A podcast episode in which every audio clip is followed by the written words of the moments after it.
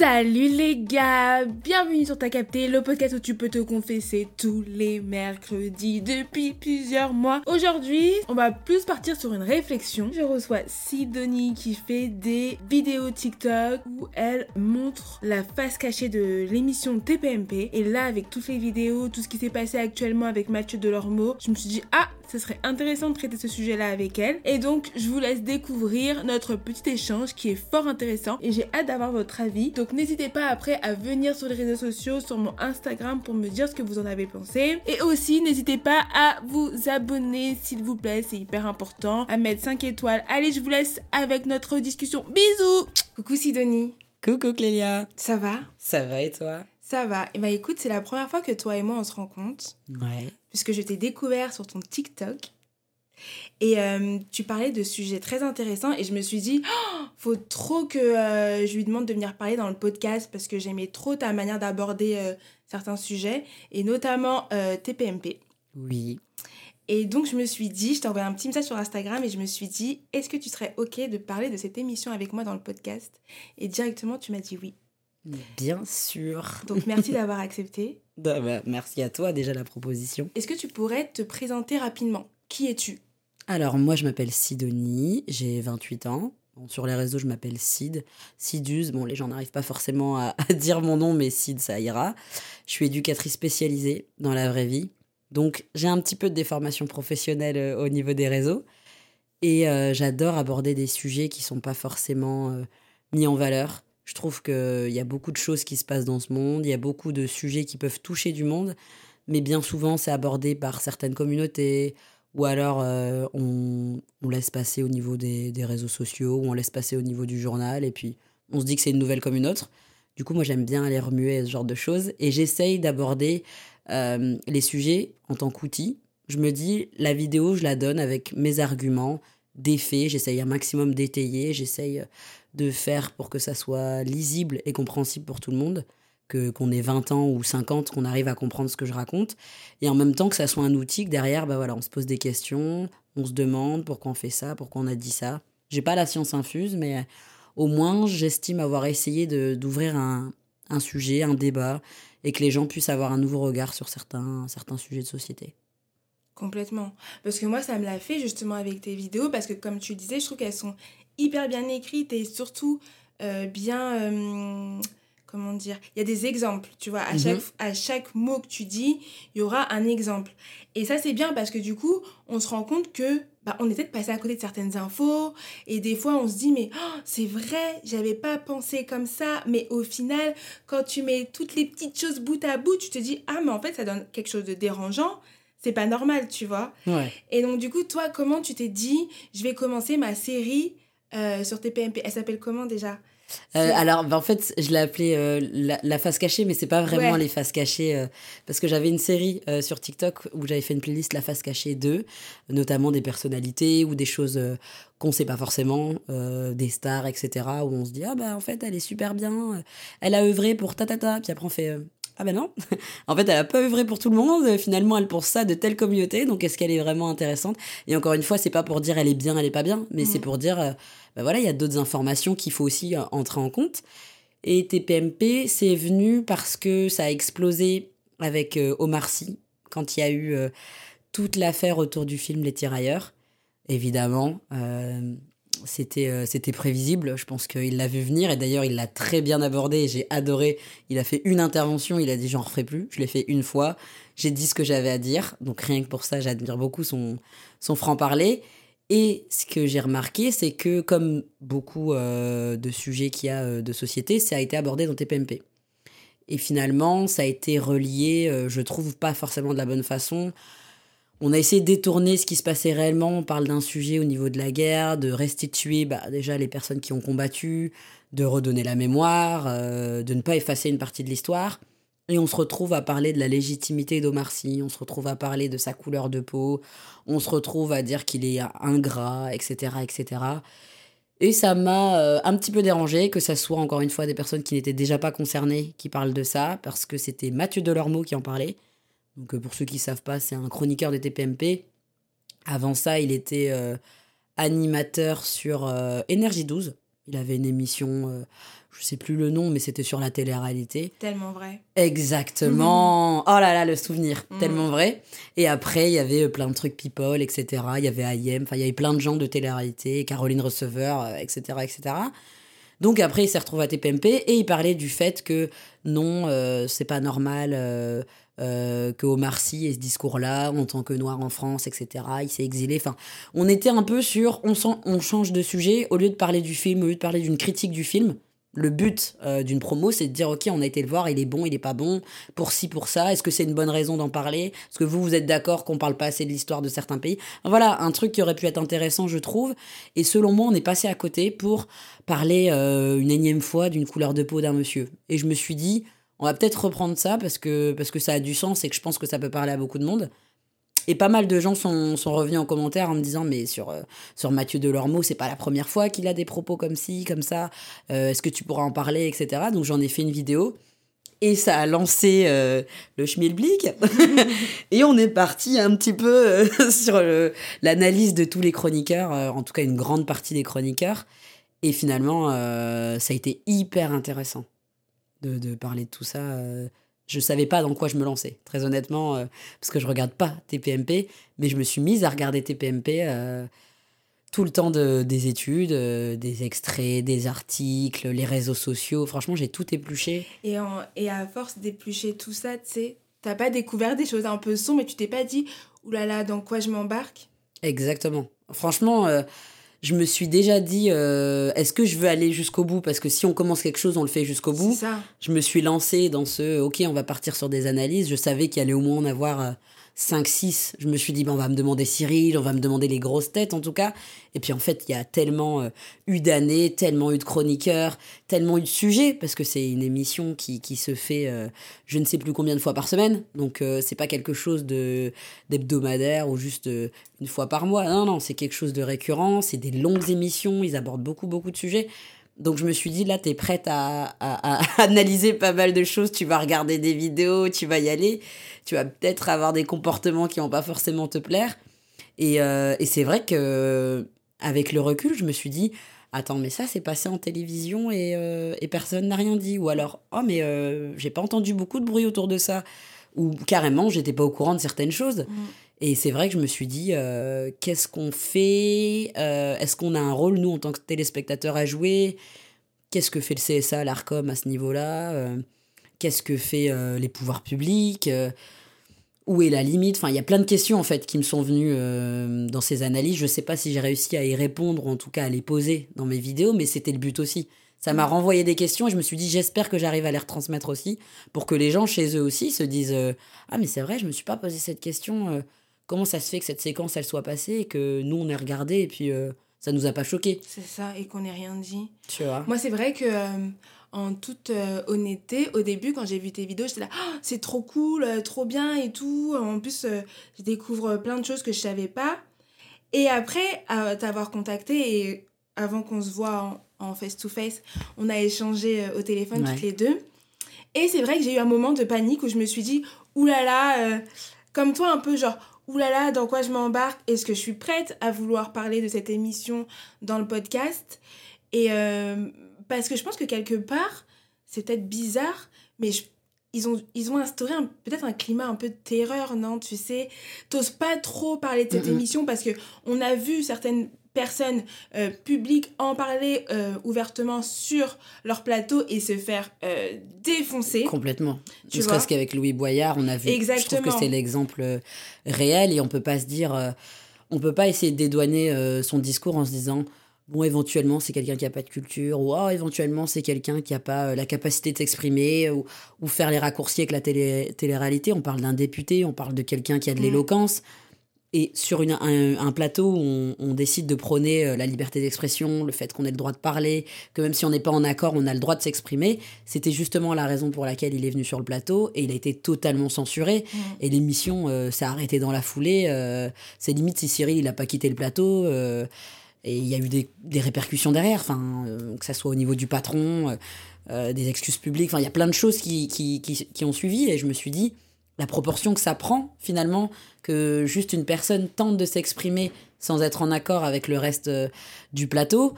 Est-ce qu'il y a réellement le, la liberté d'expression au sein de, des chroniqueurs? Est-ce que euh, le texte est prémâché ou est-ce qu'ils ont vraiment le droit de dire ce qu'ils pensent et ce qu'ils, ce qu'ils ont envie? Parce que c'est vrai qu'en analysant, idem, euh, ça pourrait être logique, mais comme j'étais pas forcément quelqu'un qui regardait TPMP avant, je me disais pas, oh bah elle, elle me fait penser à tel, tel type de population, elle, elle me fait penser à tel type, lui, oh, il représente telle communauté. Et c'est vrai qu'en faisant les analyses, j'ai remarqué des sujets récurrents et je me suis dit, ah, c'est vrai que là, je remarque qu'il parle beaucoup de ce sujet-là. Puis après, en, se renseignant, en regardant des articles, on se dit, bon, bah, Mathieu Delormeau, euh, il va parler de la communauté plutôt LGBT, etc. Bon, bah, j'ai appris en faisant les recherches que lui était lui-même homosexuel. C'est quelque chose qui est, qui est dit, hein, de toute façon. Après, on va se renseigner sur Isabelle. On se dit, bon, bah, elle peut peut-être représenter les femmes euh, seniors, les femmes matures. Puis après, on a euh, peut-être. Euh, Gilles Verdez. Gilles Verdez, qui va souvent être le monsieur qui est dans la contradiction et qui va souvent défendre les minorités. Mm. Parce que je remarque des sujets récurrents. Et c'est vrai qu'au fur et à mesure, je me suis dit, c'est marrant comment ce petit plateau, finalement, sans être réducteur hein, dans le sens petit, mais une équipe euh, peut à elle seule quasiment représenter euh, la majorité, voire les trois quarts de la population, juste en 10, euh, 8 personnes, quoi. Ce qui peut permettre, ou prétendre en tout cas, d'avoir un débat assez neutre parce qu'on a tous les partis qui sont exposés. Et je trouve que ça, c'est une, c'est une super belle invention. Ça, serait hypocrite de dire que, que c'est euh, un pur hasard, que tout le monde est là et que ça tombe bien. On a des journalistes et chroniqueurs qui viennent de tous bords. Euh, on a parfaitement de la, parité. On a des femmes et des hommes. On a de tous les âges. Donc tout le monde peut se représenter. Donc euh, ça me permet aussi de comprendre pourquoi ça marche aussi bien. je bah, pense. Tu vois, genre, moi je suis d'accord avec toi. Je pense que moi je suis pas non plus une très très grande consommatrice de TPMP. Euh, mais je sais que les gens disaient qu'au début de l'émission, ça cartonnait, mais mhm. vraiment de ouf. C'était genre incroyable. C'était vraiment le rendez-vous du soir euh, où tu te posais euh, après le travail pour décompresser et rigoler. Ouais. Sauf que depuis quelques années, ça devient très politique. parce que hier, j'en parlais avec un pote et c'est ce qu'il m'a dit. Et tu vois, par exemple, lui, il me disait que ça, ça devenait trop politique et que du coup, bah, il, il regarde, mais il survole plus. Il survole, tu vois. Il m'a dit avant, il consommait tout le temps et aujourd'hui, il va te regarder une émission par mois, mais parce que il a rien à faire, tu vois. Et, euh, et sur les réseaux sociaux, je vois beaucoup maintenant de d'extraits aussi de cette émission qui est euh, partagée en masse. Ouais. Et tu te dis au final, est-ce qu'elle n'est pas en déclin, tu vois Un peu. Avec les sujets abordés et la manière dont ils abordent les sujets aujourd'hui? Et aussi, tu sais, avec le discours des chroniqueurs qui étaient présents et qui sont partis, bah, tu te poses des questions. Par exemple, avec le discours d'Enora Malagré. Complètement. Tu vois Quand elle était dans l'émission, c'était un peu la mauvaise, euh, qui a pas sa langue dans sa poche, etc. Tu vois, moi, je, la voyais comme ça. Absolument. Et, euh, et aujourd'hui, quand tu regardes ces émissions, bah, en fait, tu te dis, mais elle n'est pas si méchante que ça. Elle n'est pas si horrible que ça. Et même elle, quand elle parle de TPNP, elle dit clairement, moi j'avais un rôle en fait. Moi c'était mon rôle. Je devais être ce personnage-là. Donc au final, est-ce que cette émission, elle est si authentique qu'ils veulent nous le faire croire? Bah, c'est vrai que moi, quand j'ai. Pareil, j'ai fait l'analyse la, l'analyse d'Enora Malagré. Et c'est la seule analyse où euh, j'ai dû avoir 99% de commentaires euh, positifs sous cette analyse en me disant euh, Ouais, c'est bien ce qui me semblait. C'est la seule qui tenait la route. c'est la seule qui a l'air de ne pas avoir changé au fil du temps et qui est partie pour ces raisons-là. J'ai eu beaucoup de commentaires dans ce sens-là, et c'est vrai que le fameux passage où elle est revenue, où elle s'est confrontée à Géraldine Maillet, et que Géraldine Maillet lui demande euh, si ce sont euh, des euh, pantins de Cyril Hanouna, et que d'abord Enora Malagré se met à rigoler avant de répondre, en lui faisant comprendre que, voilà, elle a compris, et elle était là. Et elle lui dit j'étais là je suis même pas je sais même plus si elle lui dit pas ma belle. En gros c'est ça. Et elle lui dit j'étais là 7 8 ans ici. J'étais là avant. Elle dit on va pas se mentir, euh, quand Cyril veut un petit peu qu'on ait tel ou tel avis, il nous le fait comprendre. Elle a pas dit texto, on est des pantins. Mais je pense qu'elle voulait dire euh, que de toute façon, s'ils étaient plutôt contre l'avis qu'ils voulaient euh, plutôt orienter, bah, ça le faisait pas trop. Donc elle expliquait, elle dit pour certaines séquences, pour certaines choses, et tout le monde s'est offusqué. Et elle en parlait déjà sur un autre plateau, et on lui a dit encore une fois, c'est une aigrie, elle crache dans la soupe. Et elle disait, vous pouvez pas me dire ça, alors que j'ai moi-même dit que j'ai participé à ça. Elle dit encore si j'étais euh, totalement hypocrite en disant que je suis pas d'accord, je suis différente, etc. Elle dit mais non, j'ai participé euh, pleinement à ça. Elle dit quand je dis qu'on est grassement payé pour ce qu'on fait, elle dit je me mets dedans. Elle dit moi c'était à la cool. Et je trouve que là-dessus elle est assez honnête parce qu'elle parle de son point de vue et son vécu. Elle parle pas des autres. Mais ça, ça a été euh, très mal reçu. Et là encore, on peut se poser la question du bah, si c'est tant la liberté d'expression, comment ça se fait qu'une personne qui était là euh, sur le plateau, qui décide de, raconter son expérience pendant quand même de nombreuses années, elle a fait partie des gens euh, qui sont restés le plus longtemps dans cette émission, et comme tu l'as dit, je pense à l'âge d'or de TPMP, parce que on m'a renvoyé très souvent qu'au début les gens regardaient, que c'était incroyable, que ça décortiquait il y avait vraiment, je pense, cette volonté du journalistique et en même temps un petit peu décalé avec de l'humour. Je pense que c'était plus léger et ça rejoint aussi ce que tu disais au niveau politique, etc. je pense qu'il y a d'autres enjeux qui sont rentrés dans cette émission qui n'étaient pas avant. Très honnêtement, euh, même en regardant les extraits, j'ai vu certains extraits de 2017, de maintenant, j'ai déjà vu une énorme différence, ne serait-ce que dans le traitement euh, des informations, dans l'orientation en mmh. fonction des types de sujets. Il y a aussi des statistiques qui sont sorties. Euh, au niveau du temps de parole euh, des invités, il y avait plus de 54% qui étaient accordés à l'extrême droite en termes d'invités. J'ai vu ça aussi. Et ça, c'est un chiffre qui est parlant quand même. Plus de la moitié des invités sont issus de l'extrême droite. Mm. Ça aurait été de l'extrême gauche, l'extrême gauche, pardon, ça aurait été également un, constat. Mm. Mais ça veut bien dire ce que ça veut dire, c'est que déjà on est entré dans quelque chose de politisé parce qu'on n'est plus dans du neutre déjà. Mm. On a dépassé la moitié. Donc on peut pas dire oui, c'est à peu près équivalent. Il y a déjà un parti pris à ce niveau-là. Donc je me doute que si quelqu'un euh, dans les invités il débarque, euh, il est sur l'extrême gauche, je pense que ça peut peut-être être compliqué en termes de réception de l'information. Et on voit aussi au niveau du traitement, euh, par exemple, sur des sujets d'actualité, quand quand il y a eu l'affaire Lola qui était absolument horrible, avec cette pauvre, cette pauvre enfant qui a été retrouvée enfin dans une malle, enfin totalement démembrée, etc et que ce sujet-là, il a ému, il a ému euh, clairement toute la France. Euh, je pense que qu'on soit parent ou pas, personne ne peut être indifférent pour un acte de barbarie pareil, parce que là, c'est au-delà de l'humain, clairement. Et cette émission-là a fait énormément d'audience. Eh bien, le lendemain, euh, Cyril a fêté le record d'audience. Et moi, quand j'ai revu ces scènes au niveau des analyses, c'est vrai que ça m'a mis mal à l'aise, je vais pas mentir, parce que je me suis dit, quelle est la limite à un moment donné dans tout pour le show, tout pour l'audience? Euh, Est-ce que c'est vraiment quelque chose de souhaitable de fêter le record d'audience sur un, drame vraiment aussi horrible? On n'est pas sur un euh, règlement de compte qui serait déjà horrible, on est vraiment sur euh, un enfant, enfin vraiment les circonstances sont très très graves. Et je me dis, on a mis euh, des danseuses euh, type brésilienne, samba, etc., des cotillons, tout le plateau qui. Puis voilà, le public est là-dedans. C'est ça aussi, c'est à quel moment on implique les gens Est-ce que le public, on peut estimer qu'il est complice ou est-ce que juste, ben, on leur dit il faut rigoler là, il faut appeler, il faut. Parce que moi, je connais pas le milieu de la télévision, mais de ce que je comprends, je pense qu'il y a des chauffeurs de salle, etc. Exactement. Donc, euh, est-ce qu'ils ont vraiment le droit de pas rire à un moment comme ça? Est-ce que si tu es gêné, tu as le droit de pas faire de bruit ou tu es obligé de rigoler? Tous les gens sur le plateau, les chroniqueurs, euh, samba, machin, tout le truc. Moi, cette scène, elle m'a mis extrêmement mal à l'aise. Je me suis dit, mais moi, je suis les parents. Euh, et puis même, n'importe qui, qui, est devant cette scène, on peut pas se réjouir d'un record d'audience euh, sur un, truc pareil. Et je me dis, bah, le surlendemain, il y a une émission, et puis voilà, c'est passé. Parce que je pense qu'on indigère, on, on, on, se prend tellement d'informations à la seconde rien que dans une émission, il y a un, énormément de sujets qui sont traités. Donc, est-ce que le vendredi, on se rappelle de ce qu'on a vu le lundi dans l'émission? Je suis même pas sûre. Je pense pas. Donc, euh, est-ce que c'est pas euh, passer à la trappe dans le flot des informations euh, Parce que j'ai pas ressenti une vague de mouvements sur les réseaux sociaux qui se sont indignés pour ce record, par exemple. donc, quelle est la place à un moment donné du, de, l'audience, quelle est la place euh, de la responsabilité de Cyril ou même de, de, la production? Est-ce qu'à un moment donné, il n'y a pas aussi le CSA et l'ARCOM qui doivent dire ça, c'est pas possible, on peut pas vous laisser, euh, même si c'est pas des propos euh, racistes ou quoi que ce soit? Est-ce qu'on a vraiment le droit de fêter? Je, veux dire, est-ce que demain, si un journal il fêtait le record d'audience, ça passerait? Je suis pas sûre. J'ai des doutes. Donc, est-ce qu'à un moment donné, ça, ça peut pas être remis en question? Mais, comme tu l'as dit aussi, j'ai l'impression qu'il y a une espèce d'omerta autour de cette émission.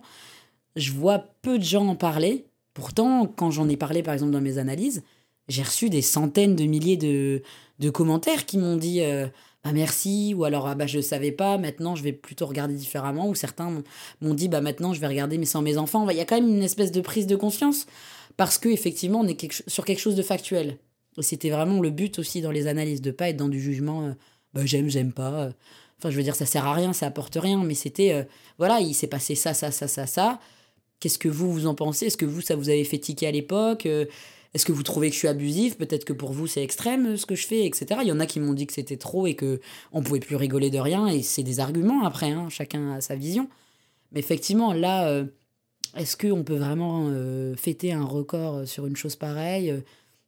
Est-ce que lorsque on met des nouilles dans le, dans le slip de Mathieu Delormeau en plein direct, est-ce qu'on n'est pas sur de l'humiliation? Moi, c'est des questions que je me suis posées. Bah, moi aussi. Vraiment. et et, et, toi, du coup, quand tu as, as fait ton analyse, qu'est-ce qui est vraiment ressorti de cette émission pour toi?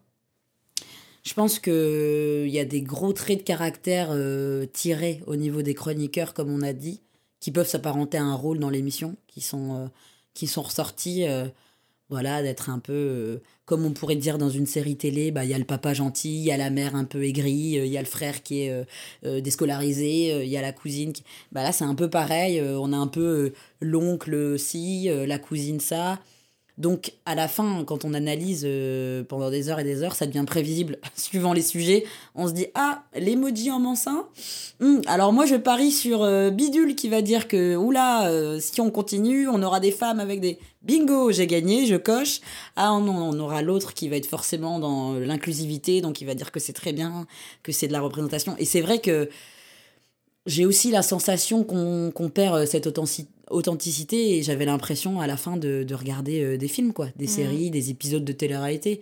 Comme je te dis avec l'épisode de l'emoji homme enceint, ce, ce, cette émission-là, je l'ai regroupée dans plusieurs euh, analyses. Parce que justement, chacun avait eu un avis euh, précis sur ce sujet en n'étant pas concerné, hein, je précise, parce que jusqu'alors, on n'est pas, ou alors je suis pas au courant, il n'y a pas de personne transgenre sur le plateau, hein, jusqu'alors. Et je pense qu'on serait au courant s'il y en avait une. Donc jusqu'alors, on est vraiment sur huit personnes plus un animateur qui ne sont pas foncièrement concernés par un souci d'inclusivité pour une, une partie de la population qui existe réellement, mais ils se mettent plus ou moins tous d'accord pour donner un avis là-dessus, et si possible défavorable, euh, alors que foncièrement, ça ne va rien changer à leur vie. C'est clair. C'est vraiment factuel, hein, mais euh, on peut donner un avis, hein, je veux dire. Euh, mais littéralement, qu'il y ait ou pas cette euh, emoji, ils ne l'utiliseront pas. Donc je comprends même pas pourquoi il y a lieu de faire un débat là-dessus. Ça remet aussi en, question, euh, est-ce qu'on a vraiment besoin de faire des débats sur tout? Parce qu'au final, euh, comme tu disais, est-ce que ça s'essouffle? Donc on essaye de vraiment parler de l'arbre, de la pluie, du beau temps, parce que c'est vrai qu'il y avait aussi, on décortiquait les, émissions avant. Alors que là, par exemple, on parle pas d'une émission télé, on parle pas d'une séquence, on parle pas du JT, des audiences du voisin. On est vraiment sur euh, bon bah Apple a fait une mise à jour dans le téléphone. Qu'est-ce que vous pensez de cet emoji? Je veux dire, ils n'ont pas parlé de l'emoji parapluie ou de l'emoji. Euh, mm. Si c'est ça, on prend les 24 emojis puis on donne son avis sur chacun. Mm. Mais là, encore une fois, tu te dis bon bah est-ce que c'est pas déjà un petit peu orienté? Est-ce que ça te pose question? Parce que euh, si on parle de ça, on parle de tout. On parle pas que d'un, euh, par exemple un emoji. Pourquoi on parle pas de tous les emojis euh, euh, Il y a l'emoji femme avec une barbe, ils en ont pas parlé. Enfin, femme, on s'entend, mais là, le visage à peu près féminin avec des cheveux longs, et puis il y a une barbe. Donc, il n'est pas associé justement aux autres emojis qui étaient plutôt masculins avec des barbes. Donc, pareil, c'était un nouvel emoji. Bon, ils n'ont pas l'air d'en avoir parlé. Pourquoi celui-ci Est-ce qu'à un moment donné, alors ça a dû peut-être arriver, quand il y a dû avoir les deux emojis hommes avec un bébé et deux femmes avec un bébé, peut-être qu'il y a 4 ans, ils ont dû peut-être en parler. Mais c'est vrai que ça pose question parce que euh, là où on pourrait avoir de la représentativité, on se dit ok, euh, je reprends l'exemple de Mathieu Delormeau parce que je peux pas prendre un exemple d'une femme noire parce qu'il n'y en a pas sur le plateau, donc je peux pas. Euh, donc même au niveau de la représentation au final. On n'est pas réellement.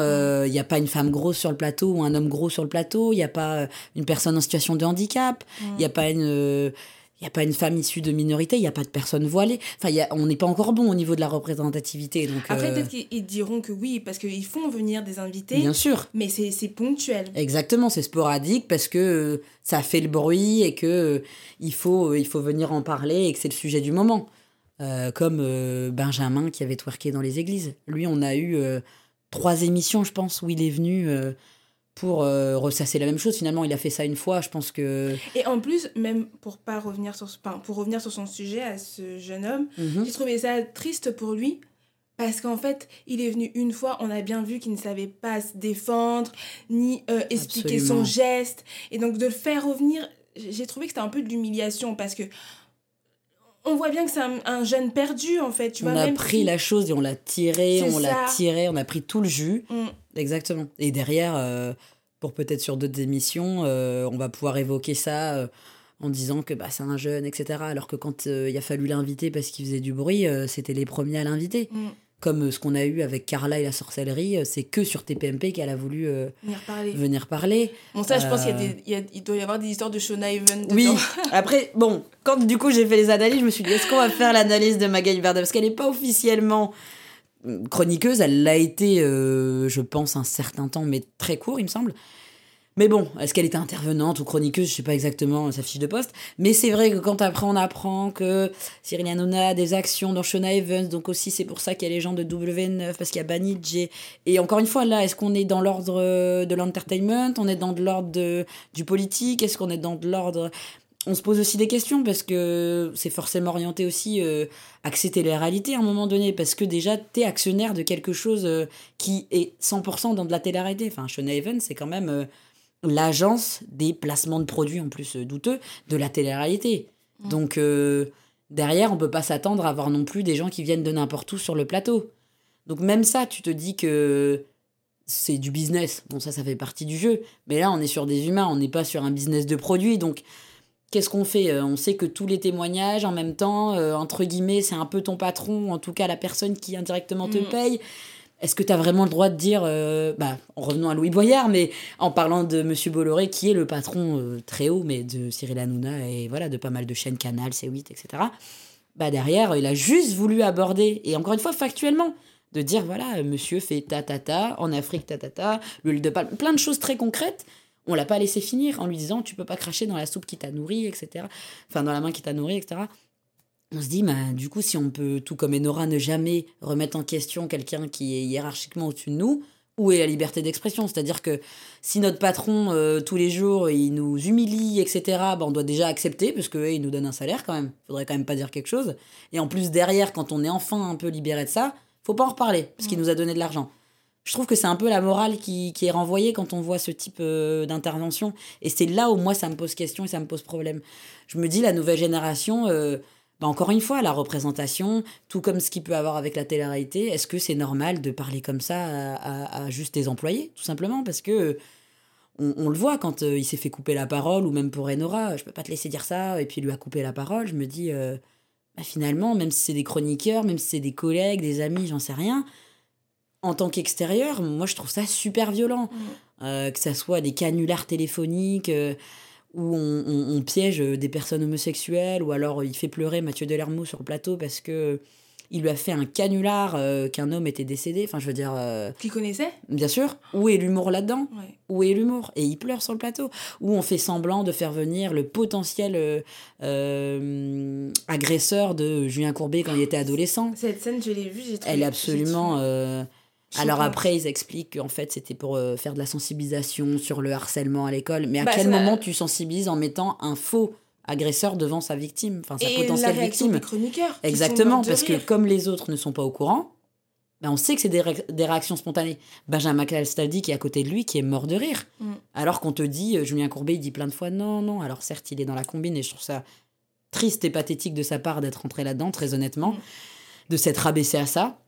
Il y a un milliard de moyens de faire de la sensibilisation. Je pense pas que faire semblant de mettre un agresseur devant son potentielle victime, ça soit le meilleur des, moyens, mais après chacun son avis. Eh bien, Benjamin Castaldi, alors que Julien Courbet dit non, franchement, c'est pas cool, je vais quitter le plateau, il est mort de rire. Et on sait que c'est pas quelque chose de surjoué parce qu'il n'était pas au courant. Et que Cyril adore mettre en place des faux canulars, des choses comme ça, euh, des fausses interviews. Enfin, il aime bien pour les prendre au mot, euh, les filmer à leur insu pour après les ressortir euh, sur le plateau. Là aussi se pose la question à un moment donné légalement, est-ce qu'on peut vraiment, même pour une séquence, filmer à son insu un, un chroniqueur? Enfin, il y a beaucoup de choses aussi de l'ordre du euh, on va se mettre à plusieurs sur quelqu'un. Je, ressens beaucoup ça, euh, comme là avec Julien Courbet, où finalement, si ça avait été vrai, il était tout seul là-dedans. Mm. Et c'est ce que ça a démontré. Même si on est en train de faire euh, un faux, leur réaction est réelle. Donc, c'est-à-dire que demain, bah, typiquement, euh, la femme qui est venue sur le plateau pour expliquer qu'un photographe avait abusé de ses photos et euh, la- a tenté de l'agresser, etc. Et, L'ex-Miss France, un truc comme ça. voilà, et donc l'ex-Miss France, Delphine, je vais pas massacrer son nom de famille, mais elle commence par un W, Weispizer, Weispizer, je, je sais pas bien le dire, donc voilà. Elle, lui, enfin, elle, elle a totalement euh, discrédité tout son, son propos en lui disant que, que ses photos c'était encore plus grave que euh, du X, que euh, c'était euh, une honte, qu'en tant que femme il fallait pas se dénuder. Enfin, on est dans de la, la banalisation pure et dure de la culture du viol. Et ce qui est encore une fois encore plus dommage, c'est que ça vient d'une femme sur un plateau de télévision à grande écoute, la plus grosse euh, émission euh, du moment. Et je me dis, toute femme, jeune fille ou même homme qui a vécu ça, qui n'ose pas parler, qui a peut-être eu le courage et qui s'est dit, cette femme, elle a le courage, je vais regarder son témoignage, il voit une personne se faire démonter devant la, devant la France entière. Et le pire, c'est que personne ne dit rien, encore une fois. On la laisse dire des choses pareilles. Alors que ça a un nom, ça s'appelle la banalisation de la culture du viol. Et notre société est remplie de ça, on sait très bien. Quand euh, on accompagne, euh, dans le cadre de mon travail, une jeune qui s'est fait agresser ou quoi que ce soit et qu'on lui dit Ouais, mais t'es habillée comment? C'est la première question qu'on lui pose. Ça s'appelle la banalisation. Abusé, Oui, mais t'es quelle heure? Oui, mais. Comme si, euh, encore une fois, la tenue justifie le viol. Tout Mm. comme euh, la tenue justifie euh, les coups, tout comme ce genre de choses. Euh, le physique justifie les insultes. C'est la même chose. Bah oui, mais en même temps, t'es grosse. Enfin, c'est exactement pareil. Donc là, on trouve ça normal en télévision, ce genre de comportement. Alors que là, en tant qu'ex-Miss Fran- euh, France, très difficile à dire, elle a été dans l'industrie du visuel. Elle sait ce que c'est que d'être regardée en plus, d'être objectisée, parce qu'on sait qu'il y a, y a beaucoup de, de dessous dans le mannequinat, dans des choses comme ça. Elle aurait pu apporter un témoignage. Et c'est ça, en fait, qui me désole le plus, c'est qu'à chaque fois, on manque, on manque ce petit truc où ça aurait pu être quelque chose de sensibilisant, ça aurait pu être quelque chose d'éducatif, mais en fait, on tombe dans le clash, on tombe dans de l'audience. Là, par exemple, cette scène, elle a fait un bruit pas possible, parce qu'elle a été. euh, la femme en face, elle est absolument euh, démontée. Elle- C'est elle, clair, je elle me fait une peine, je sais plus si elle pleure, mais ça se voit, son visage. euh, Enfin, je pense qu'elle elle doit se dire, mais il y a une femme qui est en train de me dire ça, en fait. Mhm. Alors que tu viens, tu t'attends un soutien. Il y a, il y a- il y a peu de femmes sur le plateau, tu t'attends peut-être à un soutien, tu que t'attends pas à- du tout, elle l'a défoncé. Complètement. Je me souviens bien que même, elle avait décrit les photos. Absolument, qu'on On n'a jamais vues, Qu'on n'a jamais vu. Exactement. Mais Delphine, elle nous a Voilà. décrit les poses, tu vois. Oui, ah, jusqu'au plateau, os- elle ouais. montrait, etc. Comme s'il y avait besoin d'aller jusque-là, alors que juste dire euh, je suis désolée de ce qui t'est arrivé, merci d'avoir eu le courage de témoigner, si t'es pas en accord avec ce qu'elle a fait. Juste dire ça, ça aurait été beaucoup. Ou tout simplement de l'écouter et d'avoir peut-être de l'empathie pour elle. Et c'est ça, moi, qui me désole, c'est que euh, on se retrouve à essayer de chercher la scène la plus clash, etc.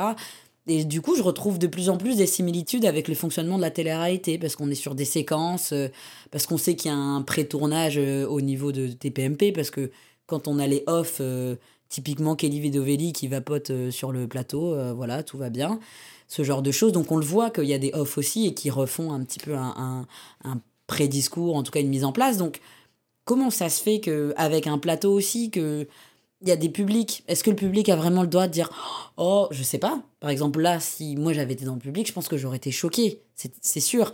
Mais est-ce que euh, le public a le droit de dire qu'il est choqué? Mais que est-ce que même les chroniqueurs, avant même le public, Ouais. ont le droit de dire qu'ils sont choqués? Parce que moi, par exemple, il y a certains chroniqueurs, je n'aurais jamais pensé qu'ils terminent sur TPMP, tu vois. Mm, mm. Par Ouais. exemple, euh, moi, euh, comme on se le disait, Benjamin Castaldi, moi j'ai grandi Impossible. avec lui. Pour moi, c'était The Animateur. Il a quand même sûr. fait Love Story, toutes les saisons les plus phares de Secret Story. absolument Euh, Enfin, tu vois, même son père, il est connu. Enfin, oui il a fait des, quoi. des émissions Il était marié à Flavie Flamand, c'était The Couple mais voilà, c'était on est notre Brad Pitt et Angelina Jolie de la France. euh, il était sur tous les plateaux, il animait. Enfin, c'était le Nikos. Voilà, c'était le mec de TF1, la plus grosse chaîne. On savait que si t'étais là-bas, t'avais réussi, quoi. Ça. Puis il était pas chroniqueur, quoi. Il était animateur. Ah non, il était animateur C'était son animateur émission. phare, Et il faisait euh, le prime, le prime truc, le machin. euh, Mm. Bienvenue dans mon prime. Il y a 18 émissions dérivées et il a tout fait, quoi. Et c'est pour ça que tu vois, vois. Euh, donc il y a eu Benjamin Castaldi, et même pour revenir sur Mathieu Delormeau, moi Mathieu Delormeau, pareil, il avait son émission sur Énergie 12, c'était quand même pour moi le visage de Énergie 12, avec sûr. tellement vrai, avec euh, le truc sur la télé-réalité, mais je m'en souviens plus, où il y avait les anges là. Oui, absolument, il faisait les débriefs, il faisait... Mais il avait sa popote, il faisait... Mais c'est vrai, tellement vrai, c'est le visage de tellement vrai, quoi. le visage de tellement vrai, Et c'est quand même une émission qu'on a suivie pendant des années, quand même. C'est pas un petit truc 5 euh, minutes sur le, le matin, quoi. Mm. Et là où moi je me pose cette question, c'est que c'était quand même deux personnages forts dans euh, leur émission respective. Et quand je les vois aujourd'hui, je reconnais pas la personne avec qui j'ai grandi, tu vois. La personne qui était là dans ma jeunesse et tout, que je regardais à la télé. Là, Mathieu Delormeau, euh, moi, euh, je trouve que là, il, il, a complètement changé, tu vois. Je trouve qu'il montre une image de lui qu'il ne montrait pas du tout avant. Et je comprends pas, tu vois, son nouveau personnage. Ouais, je comprends pas. Euh, Benjamin Castaldi, alors lui, euh, des fois, il se mange des remarques, mais il dit rien. Absolument. Alors que je comprends pas, tu vois. J'ai l'impression que c'est vachement intéressant de faire un parallèle sur ces deux-là, parce que j'ai aussi cette impression qu'ils sont totalement différents, mais en même temps tellement semblables dans le parcours où ils étaient tous les deux animateurs, dans le fait que tous les deux soient atterris ici et que tous les deux, je trouve qu'ils ont aussi ce même traitement euh, un petit peu où on peut leur faire des remarques qui sont hyper désobligeantes et ils vont pas aller au front, ils vont laisser passer, ou ils vont rigoler, alors qu'on sait pertinemment qu'ils avaient, les deux n'avaient pas leur langue dans leur poche. Pour le coup, euh, Mais ça, Benjamin, il a jamais eu de problème à recadrer des gens, même sur ses émissions, ou même quand les, euh, les gens du Loft ou même d'autres euh, d'autres candidats partaient un petit peu en vrille dans Secret Story, si ça montait un peu. Enfin, il a quand même une grosse voix, il y a pas de problème. Et Mathieu, c'est pareil. Mm. il était en train de gérer une émission, il y avait des chroniqueurs. Quand ça se prenait le bec, il savait recadrer. Mm. Et là, j'ai l'impression qu'ils sont arrivés au stade où ils sont devenus stagiaires de Cyril Hanouna. Sur cette émission. On n'est même pas au même stade que les autres chroniqueurs. J'ai l'impression que s'il y a un petit peu de blanc, ben on se retrouve à comment on va combler ça? Euh, bah typiquement tiens on va mettre des nouilles dans le slip de Mathieu Delormeau. Ah, c'est vrai que ça c'est très euh, très sensé. Ça a vachement d'utilité au niveau de l'émission. Soi-disant des gages euh, donc faut pas que vous vous trompiez sinon vous avez des gages. Est-ce qu'on est obligé d'aller dans des gages au niveau de l'humiliation physique? Je ne crois pas. Benjamin Castaldi, pareil. Il y avait eu Capucine Nave, je me souviens, où euh, elle avait un jeu avec les yeux bandés, parce qu'il y a quand même un sujet qui est très récurrent, c'est la sexualité euh, dans cette émission. Ça aussi, je l'ai remarqué dans toutes les faces cachées. Le sujet du rapport au corps, du rapport à autrui, euh, les bisous. c'est une émission où ils s'embrassent tous les quatre matins. Il y a la journée du bisou. Dans la journée du câlin, ils arrivent à se rouler des pelles on a dévié quand même, on est sur la journée du câlin, et des gens mariés se roulent des pelles. Ah, bah après, on a un article et encore une fois des vidéos en replay. Les conjoints respectifs, bah oui, bah quand on est marié, on commence pas à rouler à patin à son collègue, encore moins devant la France entière, ça s'appelle une humiliation quand même. Mm. Et accessoirement de l'adultère, après chacun a ses valeurs dans son couple, mais c'est normal. Mais tu savais que ça allait faire ça. C'est normal que si demain, je pense que, je sais pas, moi, la femme de Cyril Hanouna ou l'homme, j'en sais rien, son orientation, elle décide de, de rouler un patin à quelqu'un en pleine télé, je pense pas qu'il le prenne très très bien c'est logique en fait à un mm. moment donné. Donc on vient susciter ces réactions-là. Euh, Capucine Anave qui a les œufs bandés, forcément on lui fait toucher le sexe de Cyril Hanouna à travers le pantalon. Enfin, je veux dire, euh, c'est récurrent, c'est pipi caca. Est-ce que c'est vraiment ça que vous avez envie de devenir en fait?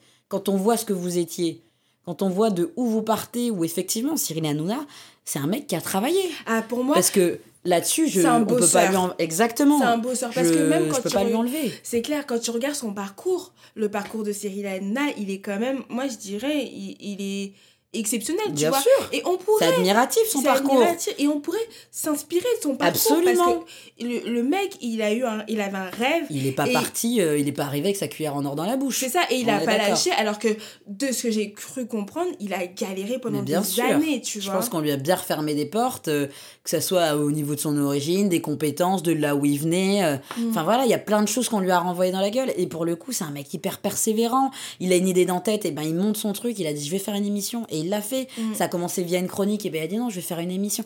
Enfin, il, s'est implanté dedans sur C8. Je trouve que là-dessus, c'est admirable ce qu'il a fait, mm. très honnêtement. Pourtant, euh, j'admire pas cette émission. Mais il faut reconnaître aussi que le mec derrière, il travaille, quoi. Il a travaillé, même les Absolument. audiences, tu vois, parce que. Elles sont là, c'est un euh, chiffre, elles, Elles sont là, tu vois. Et je pense que, peut-être que, je sais pas comment ça en est aujourd'hui, mais en tout cas, moi, de ce que j'ai compris, c'est qu'au début de TPMP, c'était vraiment des audiences folles, tu vois. Pour qu'on en arrive à ce que l'émission dure autant. Mais bien sûr Combien d'émissions peut se mm. targuer d'être resté euh, combien? Ça fait 10 ans 12 ans Ils ont passé le cap des 10 ans de toute façon, mm. parce que Enora, ça faisait déjà 7 ou 8 ans. Mm. Donc il y a moyen que les 10 ans, c'était déjà, il y a 2-3 ans. Qui, qui peut se permettre? Vraiment, il y a combien d'émissions, même françaises, qui ont réussi à tenir autant de temps? Et quand même un, un, cap assez important. On parle pas de, oh, finalement, t'étais à TF1, t'as mis à TFX. Vous êtes resté sur la même chaîne toutes ces années-là. Donc comment ça se fait qu'avec autant de potentiel et de ce que tu avais entre tes mains, on en est arrivé là? Moi, c'est vraiment une grande question. Et bon, j'ai pas la réponse, malheureusement, mais peut-être que des gens auront la réponse. Mais euh, ça, me, ça me questionne. Je... Est-ce que effectivement il y a des changements dans la personnalité? Est-ce que c'est euh, le succès et l'argent qui montent à la tête euh, de manière générale? Est-ce que c'est le côté politique? Parce qu'on leur a dit, bon, à un moment donné, là, il faut ramener du politique et c'est comme ça, en fait, c'est des mmh. directives. Parce que peut-être que lui-même, il est victime de ce qu'on lui dit au-dessus. On ne sait pas, en fait. Et peut-être parce qu'il y a un manque de transparence. C'est peut-être ça aussi qui, qui, fait que certaines personnes commencent à partir aussi. Euh. Et puis, euh, il y a un turnover, je pense, au niveau des chroniqueurs qui est important aussi. C'est quand même euh, symbolique. je pense que si tu as. Alors après, il y a aussi de leur fait. Hein. Je pense qu'ils choisissent de changer des chroniqueurs. Mais est-ce qu'il y en avait autant? Moi, là, j'ai l'impression, en faisant les faces cachées, que même sur des courtes périodes, euh, voilà, il y a eu beaucoup de chroniqueurs différents. Euh, Isabelle, Daniel, par exemple, on va dire dans le rôle de la personne un peu, un peu mature, un peu âgée. Euh, on en a eu facilement deux, trois, alors qu'avant, enfin voilà, Enora, elle est restée 8 ans. Je veux dire, il y a personne qui a pris la place d'Enora pendant 8 ans. Là, il y a qui, à l'heure actuelle, qui est là depuis 8 ans? Euh, bah si, il y a Giverdet, je crois. oui, alors lui, euh, je pense lui, il partira, va... il partira jamais. lui, il était là depuis, il sera là jusqu'à, ça c'est sûr. sûr. Mais il y en a beaucoup qui sont ou alors venus repartis, tu vois, de façon vraiment, euh, par exemple dans le rôle de la fille un peu jeune, on a eu Kelly, mm. on a eu Delphine, enfin eu mm. Delphine avant, on a eu Agathe Prou. On a eu pas mal de monde à ce niveau-là. Et pareil, ce qui est marrant, c'est qu'elles sont différentes, même physiquement, etc mais j'ai toujours l'impression de retrouver des traits euh, de similitude au niveau des, des opinions politiques sur certains sujets, mm. au niveau des casseroles qu'on a pu observer euh, sur euh, certains sujets dans les réseaux sociaux qui sont ressortis d'ailleurs, ça fait pas mal de bruit aussi. Ça, c'était l'une des faces cachées qui a fait le plus de bruit aussi à Gâteau Pro, effectivement. Mm. Parce que beaucoup de gens m'ont dit non mais j'y crois pas, elle a trop une tête d'ange, c'est pas possible. Beaucoup m'ont dit ça et je leur ai dit mais le beauty privilège ça date pas d'hier, hein, vous savez. Ah mais moi et c'est vraiment la l'exemple typique. Ah oui, mais moi, la, face cachée d'Agathe Repou, j'étais là genre, waouh Ah ouais, non, et tout. Agathe Non, mais elle a vraiment dit ça ou c'était une blague là? Est-ce que. Mais même moi, j'y croyais pas. Attends, mais moi, quand tu, quand tu nous as fait découvrir la série de tweets, j'étais là. Euh, à quel moment ça, on, est là-dessus? Est-ce qu'on est qu'on parle vraiment d'une personne qui a fait euh, la plus grosse guerre du monde? On a ah train de le féliciter parce qu'il n'y avait pas de chômage? D'accord. On parle vraiment de la Shoah? Mm. Ok. Et elle a, elle a mis ça, quoi. Et, je et beaucoup de gens m'ont dit en commentaire, euh, mais mince quoi, je, le, je la suivais. Il euh, y en a, ils m'ont dit, ouais, j'ai écouté son podcast. Il euh, y en a une qui m'a dit, j'ai écouté son podcast ce matin, comment j'ai le seum. ça m'a fait trop rire. Ou il y en a une, elle m'a dit, purée, on me compare souvent à elle. Et je dis, ah, elle m'a dit, ouais, du coup, moins fun, du coup. ça m'a fait trop rire. Mais beaucoup de gens étaient vraiment dans le sens, waouh, quoi. C'est même pas que merci, mais est-ce que c'est vrai là? Est-ce que beaucoup m'ont dit non mais j'y crois pas et tout mm. C'est pas possible. C'est vraiment pas possible d'avoir des propos pareils. Enfin, c'est, on est littéralement sur les mêmes propos que Jean-Marie, Jean-Marie Le Pen a tenus quand même. On est là-dessus. Mais c'est pour ça. Et quand tu Et que ça soit passé. Euh, ouais. Que ça soit passé euh, alors que tu apprends qu'elle a appartenu à la Ligue du LOL. Euh, je veux dire, le, truc avait fait un boucan pas possible. Mm. les, gens qui ont harcelé un paquet de personnes et elle en faisait partie. Mais même quand je le dis encore maintenant, alors je l'ai vu, tu vois, je, mm. j'ai quand même du mal à associer son visage à ça. Mm. Parce que elle fait tellement partie des standards, que ça soit de beauté, que ça soit euh, enfin de, de, personnalité elle, rend elle coche toutes les cases. Mais oui moi je te dis franchement euh, moi avant d'avoir vu euh, ta face cachée on m'aurait dit tu penses quoi d'Agathe Pro j'aurais dit oh franchement femme cool sympa trop belle elle est sympa. mais oui voilà. elle fait pas de vagues parce qu'en vrai sur le plateau elle est pas non plus c'est pas beaucoup sur le plateau que t'entends toutes ces choses là c'est beaucoup sur les réseaux sociaux etc quand tu entends son discours par rapport à la femme, c'est exactement ce que Delphine avait dit. Donc, et Kelly a fait exactement. Pour le coup, les trois, j'ai eu toutes les trois un fait, par exemple, sur un discours envers une femme qui était totalement désobligeant. Bah, Kelly, elle, est dans la sauce, là. Euh, par Avec euh, euh, Joy Hallyday Oui, voilà, bah, par évidemment. Hallyday. Alors, quand j'ai fait Kelly, J'étais trop contente parce que c'était le lendemain et je me suis dit à un jour près, donc là c'était encore plus récent, mm. où Kelly, je sais pas quel âge elle a, mais on va dire notre âge quoi, enfin elle est pas, elle est pas, elle est pas âgée, Et donc, elle, elle se lève un matin et elle se dit Tiens, je vais insulter une gamine de 14 ans, je vais la traiter de PUTE. Mm. Parce que, euh, selon moi, donc selon elle, euh, ses habits ne sont pas décents, ta, donc je peux. Enfin, c'est lunaire quand même. On est en Mm. 2023, on est, voilà, nous toutes, lors des, des combats féministes, t'es une femme et tu insultes, enfin, en plus, en plus, une adolescente, une mineure, une enfant de prostituée, quoi. Qui est en train de se chercher, se construire. Littéralement, parce Ouais. que euh, t'as vu un crop top ou je ne sais quoi. Mm. Enfin, je veux dire, euh, c'est, ça m'a, ça, ça me fatigue en fait, et en même temps, je me dis, mais euh, qu'est-ce qu'on fait? Qu'est-ce qu'on fait euh, avec des chroniqueurs comme ça? Qu'est-ce qu'on fait en termes de jeunesse, en termes de représentation, encore une fois? Donc toutes les ados qui ont vu cette séquence, elles se sont, elles se sont senties prostituées? Enfin, Mm. à quel moment on remet pas ça en question? Euh, Le CSA, j'ai l'impression qu'il épingle tous les quatre matins euh, TPMP, mais en attendant, ils sont toujours là. Parce Mm. que j'en ai lu aussi des. euh, telle année, le CSA a épinglé pour autant. Telle année pour.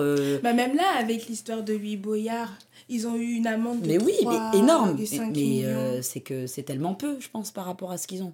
Et en même temps, enfin moi, le, le chiffre était déjà exorbitant. Pour une fois que je trouvais que le chiffre avait du sens, parce que typiquement, quand on a des, des, des actes comme ça, on a, oui, euh, 300 euros d'amende. Enfin voilà, c'est ridicule avec un chiffre d'affaires, j'imagine même pas.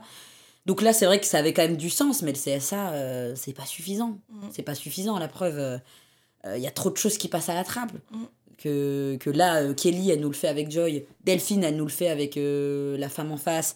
Agathe Prou, elle nous le fait avec euh, toutes les femmes qui ont euh, le malheur de se dénuder. D'après elle, euh, c'est des grosses chiennes.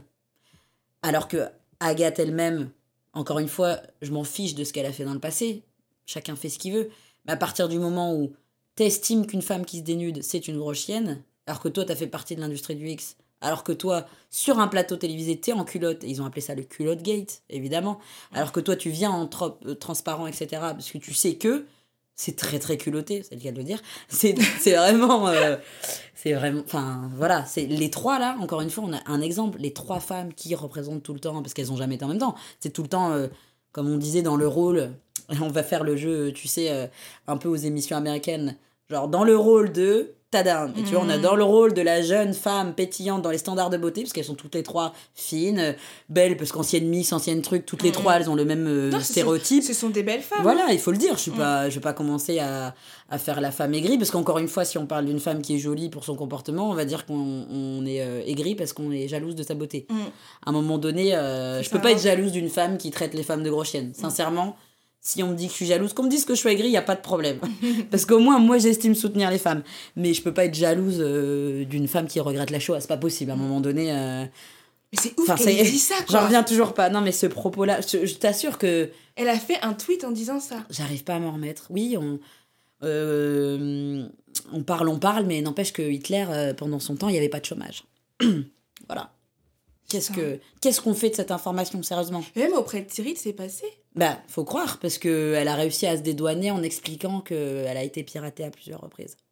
Ah, à plusieurs reprises. Bah oui, parce que le problème d'un piratage, souvent, c'est que c'est quelque chose de succinct. Mm. Moi, elle a été piratée en 2012, puis en 2013, précédemment en 2011, mais, euh, mais vraiment de manière succincte, quoi. Un tweet. Donc Voilà, le juste un tweet. voilà, le, le, le, le hacker, il, il a déjà des opinions euh, très tranchées, quand Mm. même. Donc elle est malheureusement pas tombée sur un, hacker euh, gauchiste. Et du coup, euh, et du coup, à plusieurs reprises en plus. Voilà. Mais malheureusement, euh, c'est passé. Après, il y a beaucoup de personnes qui ont aussi euh, qui ont relevé ça. Et moi, j'en avais pas parlé parce que c'est un sujet sensible, je trouve. parce qu'elle avait évoqué qu'elle avait eu un cancer aussi. Mm. Et il y avait beaucoup de questionnements autour de ça parce que certains m'ont dit euh, ouais bah sa carte du Joker euh, cancer rapide juste après ce truc là ça a un peu étuffé l'affaire. Ah, tu crois que D'un point de vue médiatique ça Mm. c'est vrai que d'un point de vue médiatique objectivement voilà c'était c'était la santé donc c'est passé au dessus Bien sûr. parce que voilà le nombre de tweets euh, la pluie homo- la pluie euh, la pluie de pédale enfin voilà il y a plein de choses qui ont été assez assez violentes hein, euh, clairement La pluie de pédale. bah, en fait, elle expliquait que là, elle aime pas la pluie, mais là, il bruine, et de la bruine, c'est de la pluie d'homosexuels. Donc, voilà. C'est, en fait, toutes les communautés prennent pour leur, gra- euh, leur grade. On a aussi les potes, euh, ces potes pendant le ramadan qui qui veulent pas euh, l'aider à, à déménager parce qu'il fait trop chaud, euh, nique, euh, nique sa mère les Arabes, etc. Enfin voilà, c'est vraiment... euh, c'est lunaire, d'Agathe. c'est Ah ouais, lunaire, mais- c'est lunaire. Moi, j'arrive toujours pas à... Tu sais, même quand je le dis, alors que je l'ai vu, Mm. c'est écrit et elle le sait parce qu'elle l'a dit que c'était... euh, Mais elle les a pas effacées bah faut croire que non ou alors les gens ont retrouvé ou il y a eu des captures je sais pas. Je sais pas qui l'a retrouvé c'est pas elle hein, clairement qui l'a mis euh, sur la place publique. Mais je sais qu'elle a dit euh, alors elle a dit d'abord que c'était du piratage. Après chez certains euh, bah c'était de l'humour. Voilà faut aussi être d'accord au niveau de la version. Moi si tu me dis que c'est du piratage je dis que c'est du piratage jusqu'au bout. Mais si mm. c'est ça bah je supprime entièrement ton compte du coup. Mm. moi vraiment je me fais pirater il y a ça qui sort. Je supprime mon compte à un moment donné ou j'en refais un et je dis c'est plus moi, je me suis fait pirater. Genre mhm. euh, le lendemain. Je veux mhm. dire, euh, ça ressort euh, X années après, et puis on sait qu'il y a eu la Ligue du LOL. Ça fait beaucoup quand même. Ça fait beaucoup. Il y a eu l'histoire des maisons coloniales, où mhm. elle avait mis des maisons coloniales, et puis elle disait que c'était des maisons créoles, comme si ils n'avaient pas de culture avant. Enfin, c'est vraiment toujours un sujet récurrent, et puis on rajoute, quoi, toujours on rajoute. et puis sans, parlant des, sans parler juste des femmes, juste avec le sujet des femmes, ah je trouve ça compliqué, mais encore une fois, est-ce que vraiment sur un plateau on peut dire des choses comme ça ou les revendiquer ou en tout cas les avoir écrites? Parce que moi, euh, je suis une entreprise, euh, mon salarié a des propos comme ça. Euh, on le sait en 2023 que le net, il y a des choses qu'on peut regarder ton LinkedIn, ton Facebook, ton Instagram. Je sais pas, moi je suis employé, j'écris à mort tous les juifs, je sais pas trop quoi j'ose espérer que mon patron il me vire en fait. Mm. Enfin à un moment donné, bah, c'est encore une fois tu peux pas dire euh, oui chez nous alors elle travaille super bien, c'est toujours le on sépare l'homme de l'artiste. Enfin je veux dire c'est le même débat. Mm. Bah non. Enfin il y a des choses à pas dépasser. Moi je C'est pas possible. Bah oui. Parce que si tu acceptes ça, ça veut dire que tu cautionnes encore une fois. Ça veut dire que tu acceptes ce qu'elle a dit. Selon moi, à un moment donné, tu dois prendre parti. Tu peux pas dire euh, bon bah euh, effectivement, elle a dit ça mais mais elle est jolie, mais elle est intéressante, mm. mais elle est peut-être très pertinente. Mais, mais non, en fait. Mais non. Surtout que, pour faire un parallèle, un homme qui n'a rien à se reprocher comme un Omar Sy, qui nous fait un film qui a du sens, on vient l'attaquer de A à Z parce qu'il est noir, parce qu'il parle et parce que ça dérange. Donc, selon eux, c'est pas légitime, c'est un ingrat, il devrait encore à genoux, être à genoux envers la France, etc. Mais une femme qui a des propos comme ça, elle est toujours en télévision et en plus, on lui dit qu'elle est jolie. elle est certifiée sur Instagram il y avait une, une, une, journaliste, il me semble, qui avait repris ça et qui lui avait dit, mais déjà, pourquoi elle est encore certifiée? Et j'avais bien aimé ça, ça, ça, sa prise de parole parce que, encore une fois, Instagram, qu'est-ce que vous faites? Mm. Vous, vous l'avez vu vous, Qu'est-ce que Twitter fait? À quel moment vous. Si euh, les réseaux sociaux ne prennent pas non plus avec leurs modérateurs. Euh, possession des sujets comme ça, mais qui va le faire? Clair. Moi, j'ai beau signaler tous les quatre matins des contenus que je trouve euh, inadmissibles si TikTok l'enlève pas ou si Twitter l'enlève pas, c'est pas moi qui vais pouvoir le supprimer en fait. Mm. Bon, par contre, nous, on peut se faire sauter nos contenus. Mais euh, voilà. Typiquement, euh, la vidéo avec Agathe, j'ai cru qu'elle allait se faire sauter. Hein, parce que parce qu'il y a quand même eu euh, quelques personnes qui ont dit Ah, bah t'es aigri, c'est parce qu'elle est jolie, etc. Enfin, je veux dire, à quel moment la beauté a toujours un rapport. le physique. Bah, comme Omar Sy. Enfin, je veux dire, à quel moment, par rapport à un propos, on parle d'une guerre, tu me parles de son physique parce qu'il mm. est noir Pourquoi mm. on me parle du physique d'Agato Pro alors qu'on te parle de H.O.A. C'est quoi le rapport, mm. vraiment Toujours détourné avec le physique. Bon, c'est moins crédible parce qu'elle est grosse. C'est quoi le rapport? Bah, elle, ça. Non, mais elle, ça passe mieux parce que euh, elle correspond au standard de beauté. Après, faudra pas me dire qu'il n'y a pas de beauty privilège. Euh, elle est restée ah, sur l'émission. Elle s'est pas fait virer le lendemain.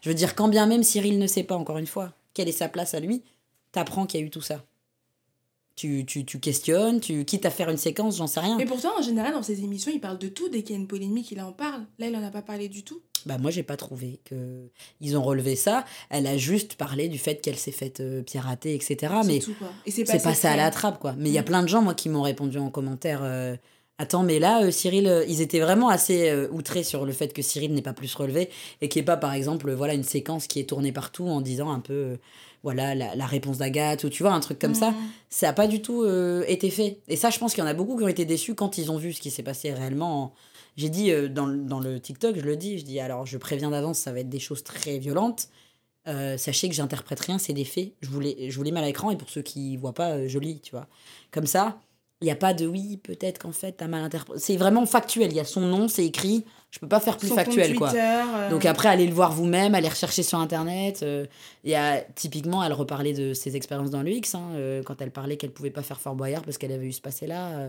Donc je l'invente pas, quoi. C'est elle mm. qui en parle. D'ailleurs, en parlant de Fort Boyard, ça me faisait penser à Delphine qui disait qu'elle était pour la protection des animaux euh, et qu'elle était contre les lions de Fort Boyard. Bon, après, quand les gens lui ont dit, bah, quand t'as été sur Fort Boyard, comment ça s'est passé du coup Là, euh, bah, euh, en fait, je me suis mis au cœur du problème. Bon, madame, Ben, on met pas à nous, tu as le droit de dire que tu as pris un chèque, je veux dire encore une fois. Mm. Mais prends pas les gens pour plus bêtes qu'ils ne sont. Euh.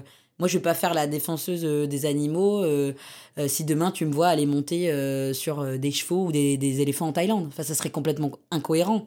Ça serait illogique. Surtout qu'encore une fois, on est en 2023, il y a les réseaux sociaux. Enfin, tout se sait, tout tourne super vite. Mais là, on parle d'une émission télévisée, quoi. Enfin, vraiment Fort Boyard en plus qui ne regarde pas Fort Boyard non mais vraiment. Même si tu, vois, pas, tu sais moi non plus. mais tu sais tu vois t'as as vu euh, même même qui, moi qui regarde pas je sais que McFly et Carlito l'ont fait par mm, exemple. voilà. Tu vois alors que j'ai jamais regardé euh, euh, avec eux je regardais quand j'étais petite avec la musique et tout on était à fond. Mais mais là Delphine quand j'ai vu ça je me suis dit non mais après vous vous, nous tendez des perches quand même mm. et encore une fois tu te dis est-ce que c'est pas pour créer la polémique? Franchement on se pose des questions. Parce qu'au final on parle toujours de TPMP et il y a un commentaire qui revient souvent. Euh, bon, là, c'est des personnes qui me suivent pas, évidemment, mais ils me disent oui, euh, vous en parlez juste parce que en ce moment, euh, TPMP, ça va pas bien, donc il faut faire du buzz, machin. Et ça, ça m'est déjà revenu plusieurs fois au niveau des analyses. Et pourtant, c'est des gens qui suivent, je pense. Tu vois, je, me dis que leur, leur commentaire, il est pas logique parce que justement, si ça va pas, TPMP en ce moment, c'est peut-être à cause de tout ça. Bah oui, mais je me dis évidemment que ça peut ne pas aller bien. il y a l'effet d'artifice. Non, mais euh, on est le 14 juillet. Non, on est le 20 mars. Qu'est-ce, que, qu'est-ce qui se passe là? Ok. je vois pas de confetti, mais on est en pleine journée, mais c'est pas grave. Mais oui, si ça va pas bien, c'est pourquoi? Enfin, si ça baisse, mais c'est, une vraie question. Pourquoi ça baisse? Moi, je me suis posé la question. Est-ce mm. que ça baisse euh, Parce qu'au niveau des sujets, euh, certes, il y a, y a une différence, je pense, de traitement par rapport à avant. Mais pour autant, je peux pas dire non plus que l'ADN, elle est pas là c'est quand même la même base, euh, les chroniqueurs autour, euh, la même animation, Cyril qui, qui donne un peu l'envoi, tac, on se répond, on se clash un peu entre nous, on demande ce qu'on a fait le week-end, enfin voilà, un peu le repas de famille le dimanche, quoi. Mm. Je le vois un peu comme ça, TPMP, tu sais, avec l'oncle un peu beauf, euh, la cousine qui est toujours pas sûre de ce qu'elle va faire dans la vie, il y a un peu de tout ça, mm, cette mm. espèce de représentation de gens qui sont obligés d'être un peu ensemble, même s'ils ont rien à faire ensemble parce qu'ils ils ont pas les mêmes bords politiques, etc., mais qui débattent sur un sujet donc, euh, est-ce que Cyril Hanouna, c'est la grand-mère qui nous réunit euh, tous les soirs euh, Je sais pas, pour un poulet rôti? Mm. Mais c'est vrai que ça me fait un peu penser à ça en en parlant comme ça. Mais ouais, pourquoi on me dit oui, tu surfes dessus parce que, c'est parce que ça va pas, ou parce que c'est polémique, ou parce que c'est problématique? Bah, la question, faut la poser dans l'autre sens. Pourquoi mm. c'est problématique? C'est ça, exactement. J'adorerais parler d'une émission euh, qui décortique l'information euh, de façon neutre, ou en tout cas qui essaye d'être neutre, qui, qui, laisse la place à beaucoup de personnes, qui propose euh, des alternatives à la fin. Parce que parler d'un sujet, c'est une chose, et c'est ce que j'essaye de faire sur les réseaux aussi, c'est que quand je parle d'une face cachée, d'une analyse, voilà, je vais pas dire, bon, bah, j'aime pas Delphine parce que j'aime pas Delphine. Effectivement, je vais donner des faits et essayer de, de pousser à la réflexion. Là, j'ai pas aimé ce propos parce que j'estime que euh, ça, selon moi, bah, on peut pas dire ça à une femme. Euh, euh, ça, c'est la banalisation de la culture du viol. Et je t'explique ce que c'est la banalisation de la culture du viol. Donc, techniquement, tu ressors de là, tu as peut-être appris déjà quelque chose sur un sujet. Mm. Et en plus, tu peux te questionner sur la problématique de la culture du viol dans notre société. Comment ça se fait que toi, peut-être, tu as déjà eu une réflexion comme ça envers une femme. Et tu vois, ça peut créer un débat dans une famille avec des enfants. Est-ce que toi, en tant que patron, t'as pas déjà une, une fois à, à, ta secrétaire que la jupe a été peut-être trop courte et que bon, si ce soir, tu vois, peut-être que je sais pas, je dis pas que je vais faire changer les mentalités, mais il y a au moins une tentative de quelque chose. Sauf que là, c'est ça que je déplore réellement, c'est que euh, bah, j'ai l'impression qu'on dit pour dire. Par exemple, on a invité ce Benjamin. Est-ce que derrière, euh, j'en sais rien, moi, on lui a proposé un centre d'écoute, je sais pas, tu vois, un, truc en lien avec sa problématique ou en lien avec le sujet. Tu me parles euh, Delphine, pour revenir euh, à elle, euh, qui dénigre cette femme, qui s'est fait humilier, etc., abuser. Pourquoi tu donnes pas le numéro où tu peux parler de, de des hum, des abus au niveau des nudes ou des choses comme ça qui sont euh, le, numéro, le numéro du gouvernement, pourquoi tu la rediriges pas vers ça? Et en même temps, tu fais de la prévention pour peut-être des collégiens, des collégiennes, des jeunes ou même des femmes de 20 ans, inciter à porter plainte. Est-ce que tu as demandé si elle avait porté plainte? Enfin, tu vois, là, ça aurait du sens. C'est toujours ça qui, qui manque en fait. C'est que on a le sensationnel, on a l'information, on a le buzz, mais qu'est-ce qu'on en fait derrière? Mm. Et finalement, le lendemain, tu es là, euh, comme une leçon que tu as apprise par cœur, le lendemain, tu te souviens plus. Puis le lendemain, tout comme ce qu'on nous, a bassiné avec Palmade, pendant huit jours, on pouvait plus vivre. Il est toujours là, Palmade. Mm. on n'en parle plus. Le Covid, on pouvait plus vivre. Voilà. Demain, ça va être. Voilà, la Syrie, et pour une fois, euh, on parle de quelque chose, bon, ça a mis du temps, mais tant mieux. Mais justement, trop peu pour ces sujets-là. Je sais pas s'ils ont fait 18 émissions pour la Syrie, par exemple. Est-ce qu'ils ont fait une action? Est-ce que j'en sais rien C'est des exemples. Je dis pas qu'ils doivent collecter des fonds, mais par exemple, quitte à faire des défis un peu loufoques ou comme des émissions télé ou LOL euh, par exemple qui ressort et c'est pour une association. Pourquoi il n'y a pas des choses comme ça qui sont développées avec les PMP Je pense que la base est intéressante, c'est bien pour ça que ça a fonctionné, je pense. Je pense pas que ça a fonctionné que parce que c'était du clash et tout, c'était pas ça avant. Il y avait quand même une idée de journalistique. Enfin, quand j'ai fait la face cachée de Valérie Benaïm, c'est pareil, j'étais extrêmement déçue. Enfin, moi, je me souviens d'elle quand j'étais plus jeune, c'était TF1, c'était des émissions pareilles. C'est comme si mm. je faisais la face cachée de Claire Chazal. Enfin, mm. on parle de figure, tu vois. ne la fais pas stopper, genre, ouais. une belle image de Après, je dis ça, mais bon, PPDR va même pas s'attaquer à lui parce que ah lui, voilà, typiquement. Mm. Mais c'est vrai que tu te dis, c'est des gens ils ont des ils ont des qualités, ils ont des études, ils ont de l'éloquence. On parle pas de gens qui sont arrivés pouf par hasard dans la télévision, on est sur des gens qui ont fait euh, qui ont fait les NAC, qui ont fait des écoles de com, de journalisme, qui ont taffé le terrain, qui ont tenu des journaux, euh, Gilles Verdès, enfin voilà. Et je me dis même en termes d'ego, je comprends pas comment ils acceptent euh, parfois certains traitements, certaines remarques. Mais c'est ça la question. Un Benjamin Castaldi où on se fout de sa gueule et puis il dit rien, ou Valérie Benaïm, ou, ou même Gilles Verdès. J'ai l'impression qu'on lui dit tous les jours, hein, mais toi, quand tu parles, c'est pour dire de la merde. Juste cette phrase. quand on se moque de sa copine. Mais voilà, ou de sa, oui, voilà, ou de sa coupe de cheveux. Ou... Mm. Bah, c'est bon, une fois on a compris. Il a des cheveux longs, ou il n'est pas trop dans la mode. C'est bon, on peut passer à autre chose. Est-ce que dans, ce, dans cette émission, c'est réellement le sujet de parler du physique et des coupes de cheveux? Est-ce qu'on est vraiment dans, euh, comment ça s'appelle, Christina Cordula Tu vois? Oui. Finalement, si mm. c'est le sujet, il n'y a pas de problème, on mm. vient parler de ça. Mais là, ils viennent pas pour parler du costume de bidule. Mais toujours, il y a toujours une petite remarque pour Ah, bah aujourd'hui, euh, t'as oublié, t'es venu avec les rideaux. Alors qu'on sait très bien que c'est ça, ça se passe au collège, c'est le début d'un harcèlement de groupe. Parce qu'après, il y en a huit qui vont se mettre à rigoler. Euh, ou au niveau du physique des femmes, Jean-Michel Maire. Euh, dans l'analyse de Jean-Michel Maire, je sais même pas combien de femmes sont passées à la casserole, mais oh bah vraiment gros cul mais bonne. Ou alors oh bah sympa les mollets. Mais que des choses. on parle d'un gigot d'agneau quoi. Et quand tu le reprends, il va te dire euh, bah non, mais c'est vrai, elle est, quand même, elle est quand même bonne. Le lendemain, il redit ça, quoi. Et on va te dire euh, bah non, mais en même temps, euh, c'est un don juan, voilà. Bernard Montiel qui défend PPP. Bernard Montiel qui défend PPDA. En même temps, avec un ego pareil, c'est impossible qu'il ait agressé des femmes. On a quand même 38 plaintes dont 8 ou 10 pour viol, mais... Puis même, voilà. c'est minimiser la parole des femmes, en fait, en disant ça. Tu vois C'est horrible. Et là, normalement, ça aurait été au rôle de quelqu'un de dire, je sais pas, une femme comme un homme, je m'en fous, de dire, non, là, tu vas trop loin, t'as le droit de pas être d'accord, mais par contre, euh, tu peux pas annuler le témoignage des gens. Que tu ne le crois pas, c'est une chose, mais par contre, dire que, ah oh bah non, c'est pas possible parce qu'il est trop beau, parce qu'il a trop d'ego, parce que... Encore une fois, la banalisation de la culture du vol. Oui, il n'a pas besoin de ça parce qu'il est beau. Mais qu'est-ce que c'est que cette réflexion? Ça, c'est une réflexion d'une personne qui cautionne ce genre de comportement. Mm. Mais en même temps, après, tu fais la face cachée de Bernard Montiel, tu vois qu'il tripote euh, Sophie Favier, qu'elle demande de l'aide, et dit en même temps, j'aime trop son corps. Et il continue pendant qu'elle demande de l'aide. Enfin, et tout ça à la télé. Et voilà, et c'est diffusé. Et encore une fois, c'est revu sur TPMP en disant qu'est-ce que t'en penses de ta chronique qui est polémique? Ah bah moi je pense qu'en même temps elle est trop belle. Et on rajoute.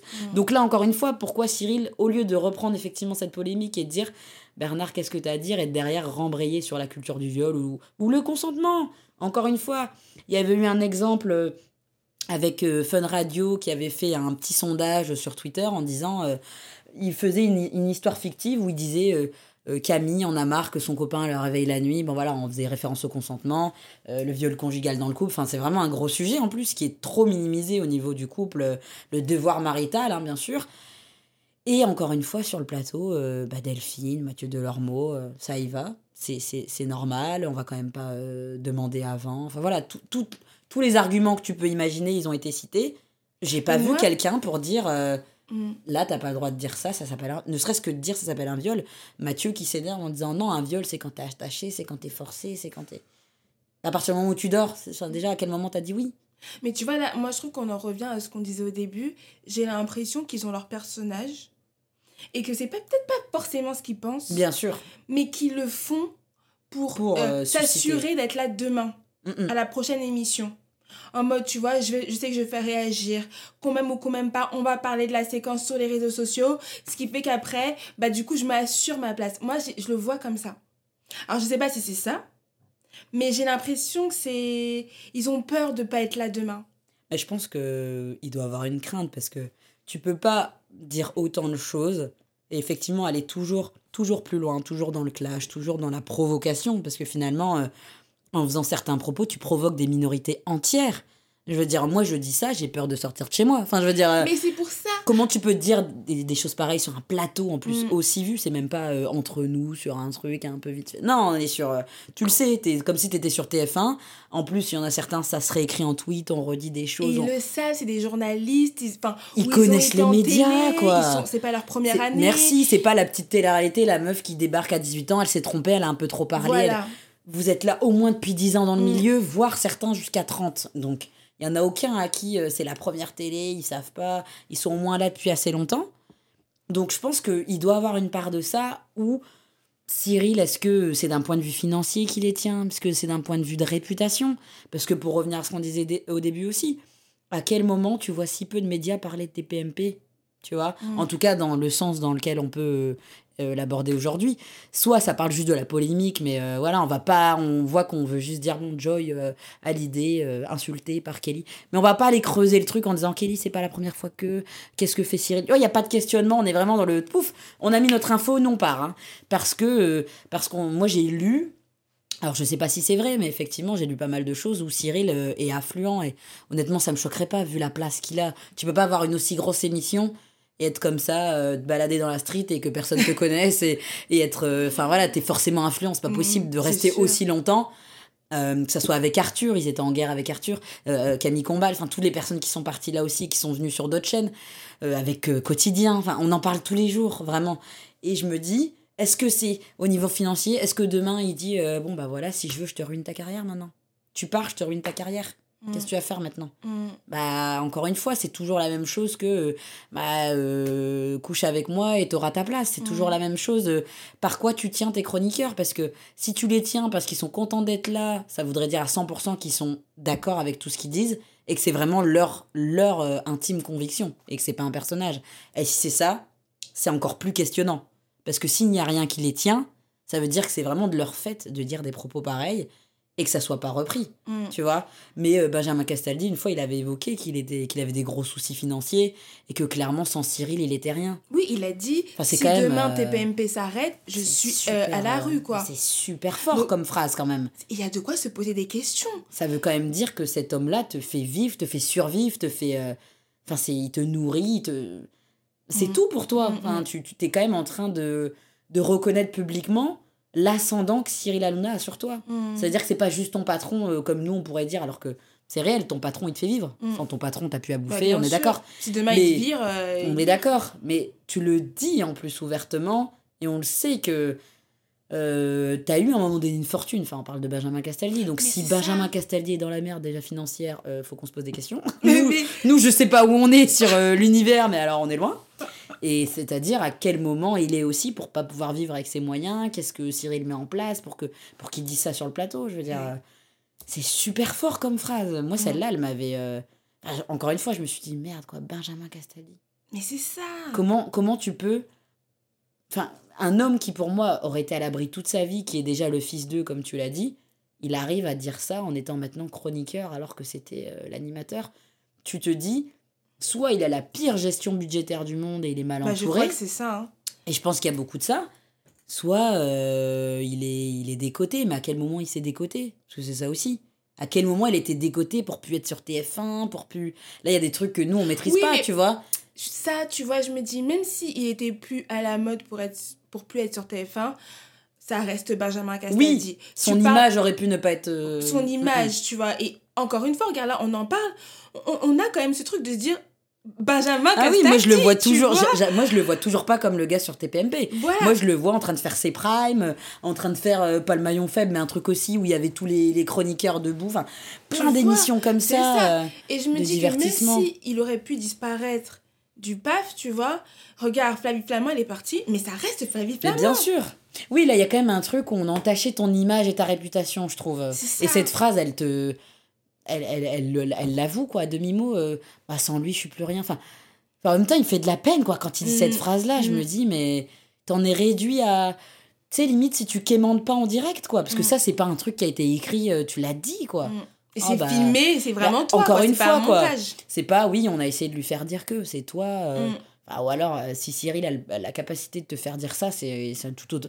Dans tous les cas, c'est questionnant. Mais alors, s'il a la capacité de te faire dire ça en direct, euh, faut vraiment se poser des questions. Comme il l'a dit, je pense que quand même c'est sincère. Moi, je pense de lui. Je pense pas qu'on lui ait mis la pression pour dire ça. Tu je pense vraiment qu'il était en mode euh, reconnaissant, tu vois. Ouais. Mais mais c'était fort, quoi. Mm. Au-delà d'être reconnaissant, tu te dis waouh, lui, il en est là. Tu mm. vois comment comment tu peux passer de ça à ça et, euh, et de te sentir redevable. Euh. C'est-à-dire que demain, euh, Benjamin, bah justement, s'il voulait quitter ou quoi que ce soit, ou, ben, elle a énormément malagré, mais il faut imaginer alors ce qu'on pourrait dire sur lui, quoi. Parce mm. qu'on pourrait dire, Cyril, il serait légitime de dire, mais attends, je t'ai nourri, moi. Mm. Tu vois, parce que tu l'as dit toi-même, mm. que sans lui, t'es rien. Et ça, c'est beaucoup revenu. Béatrice Rosen, je crois, à un moment donné, euh, c'est une actrice euh, franco-américaine, ah, oui, d'accord. Elle est, elle est nouvelle, elle, je crois. oui, c'est une, bah, une nouvelle blonde, euh, voilà. Je pense qu'elle a la place des trois autres que je viens de citer. Mais j'ai fait, c'était la dernière face cachée, enfin la dernière analyse que j'ai faite. Et à un moment donné, il y a eu ce truc-là avec Mathieu, Mathieu qui se lance dans une imitation douteuse. Encore une fois, est-ce que c'est vraiment nécessaire C'est questionnant. Voilà, si lui on l'avait imité en tant que personne homosexuelle, on sait bien que ça aurait fait une tollée, mais bon, évidemment, donc ça lui a pas plu. Cyril qui a orchestré ça appelle euh, Béatrice en direct, évidemment elle est dispo, ça tombe bien. Donc il l'appelle et elle lui dit non mais de toute façon, enfin elle le dit en direct du coup, mais euh, Mathieu, euh, t'es absolument rien sans Cyril, t'es un raté. Et tu vois, alors, elle lui dit ça en direct? Ouais, c'était super violent. mais Mathieu réagit comment?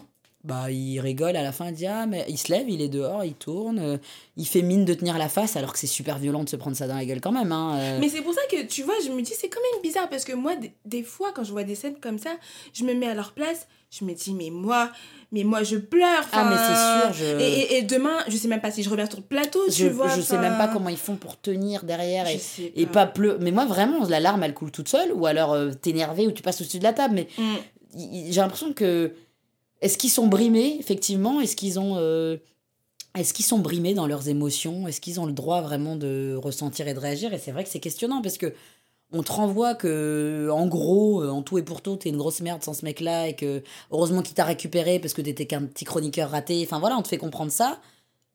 Comment, comment tu peux ne pas avoir des émotions? T'as été animateur, enfin, tu mérites le respect déjà pour commencer. Peu mmh. importe qui t'es, tu mérites le respect. Donc, comment tu peux te laisser parler ainsi, marcher dessus et être là et tenir le truc euh, comme si euh, bah, comme si c'était normal et qu'on te parlait comme ça ou alors tellement t'es habitué maintenant tu dis plus rien je sais pas et c'est ça moi qui me questionne comment ces comportements ces comportements là euh, on les laisse passer, on les accepte, on les tolère et en plus on les voit, on les revoit et le lendemain et puis ça continue. Et du coup, bah Cyril il dit ça, Benjamin il dit qu'il est rien sans lui, tac, Béatrice elle le dit, donc tout le monde va finir par dire que sans Cyril personne n'est rien. Enfin, et c'est pour ça qu'après Nora se fait taxer d'ingrate, etc. Comme si euh, elle était née hier et que Cyril l'avait mise au monde. Enfin, Est-ce qu'on peut doser aussi à un moment donné? Certes, il y a des tremplins, etc. Mais euh, à pas être redevable toute notre vie non plus. Euh, Nora, elle sortait pas, elle était chez Koé, enfin, elle était clairement influente quand elle arrivait chez TPMP. Hein.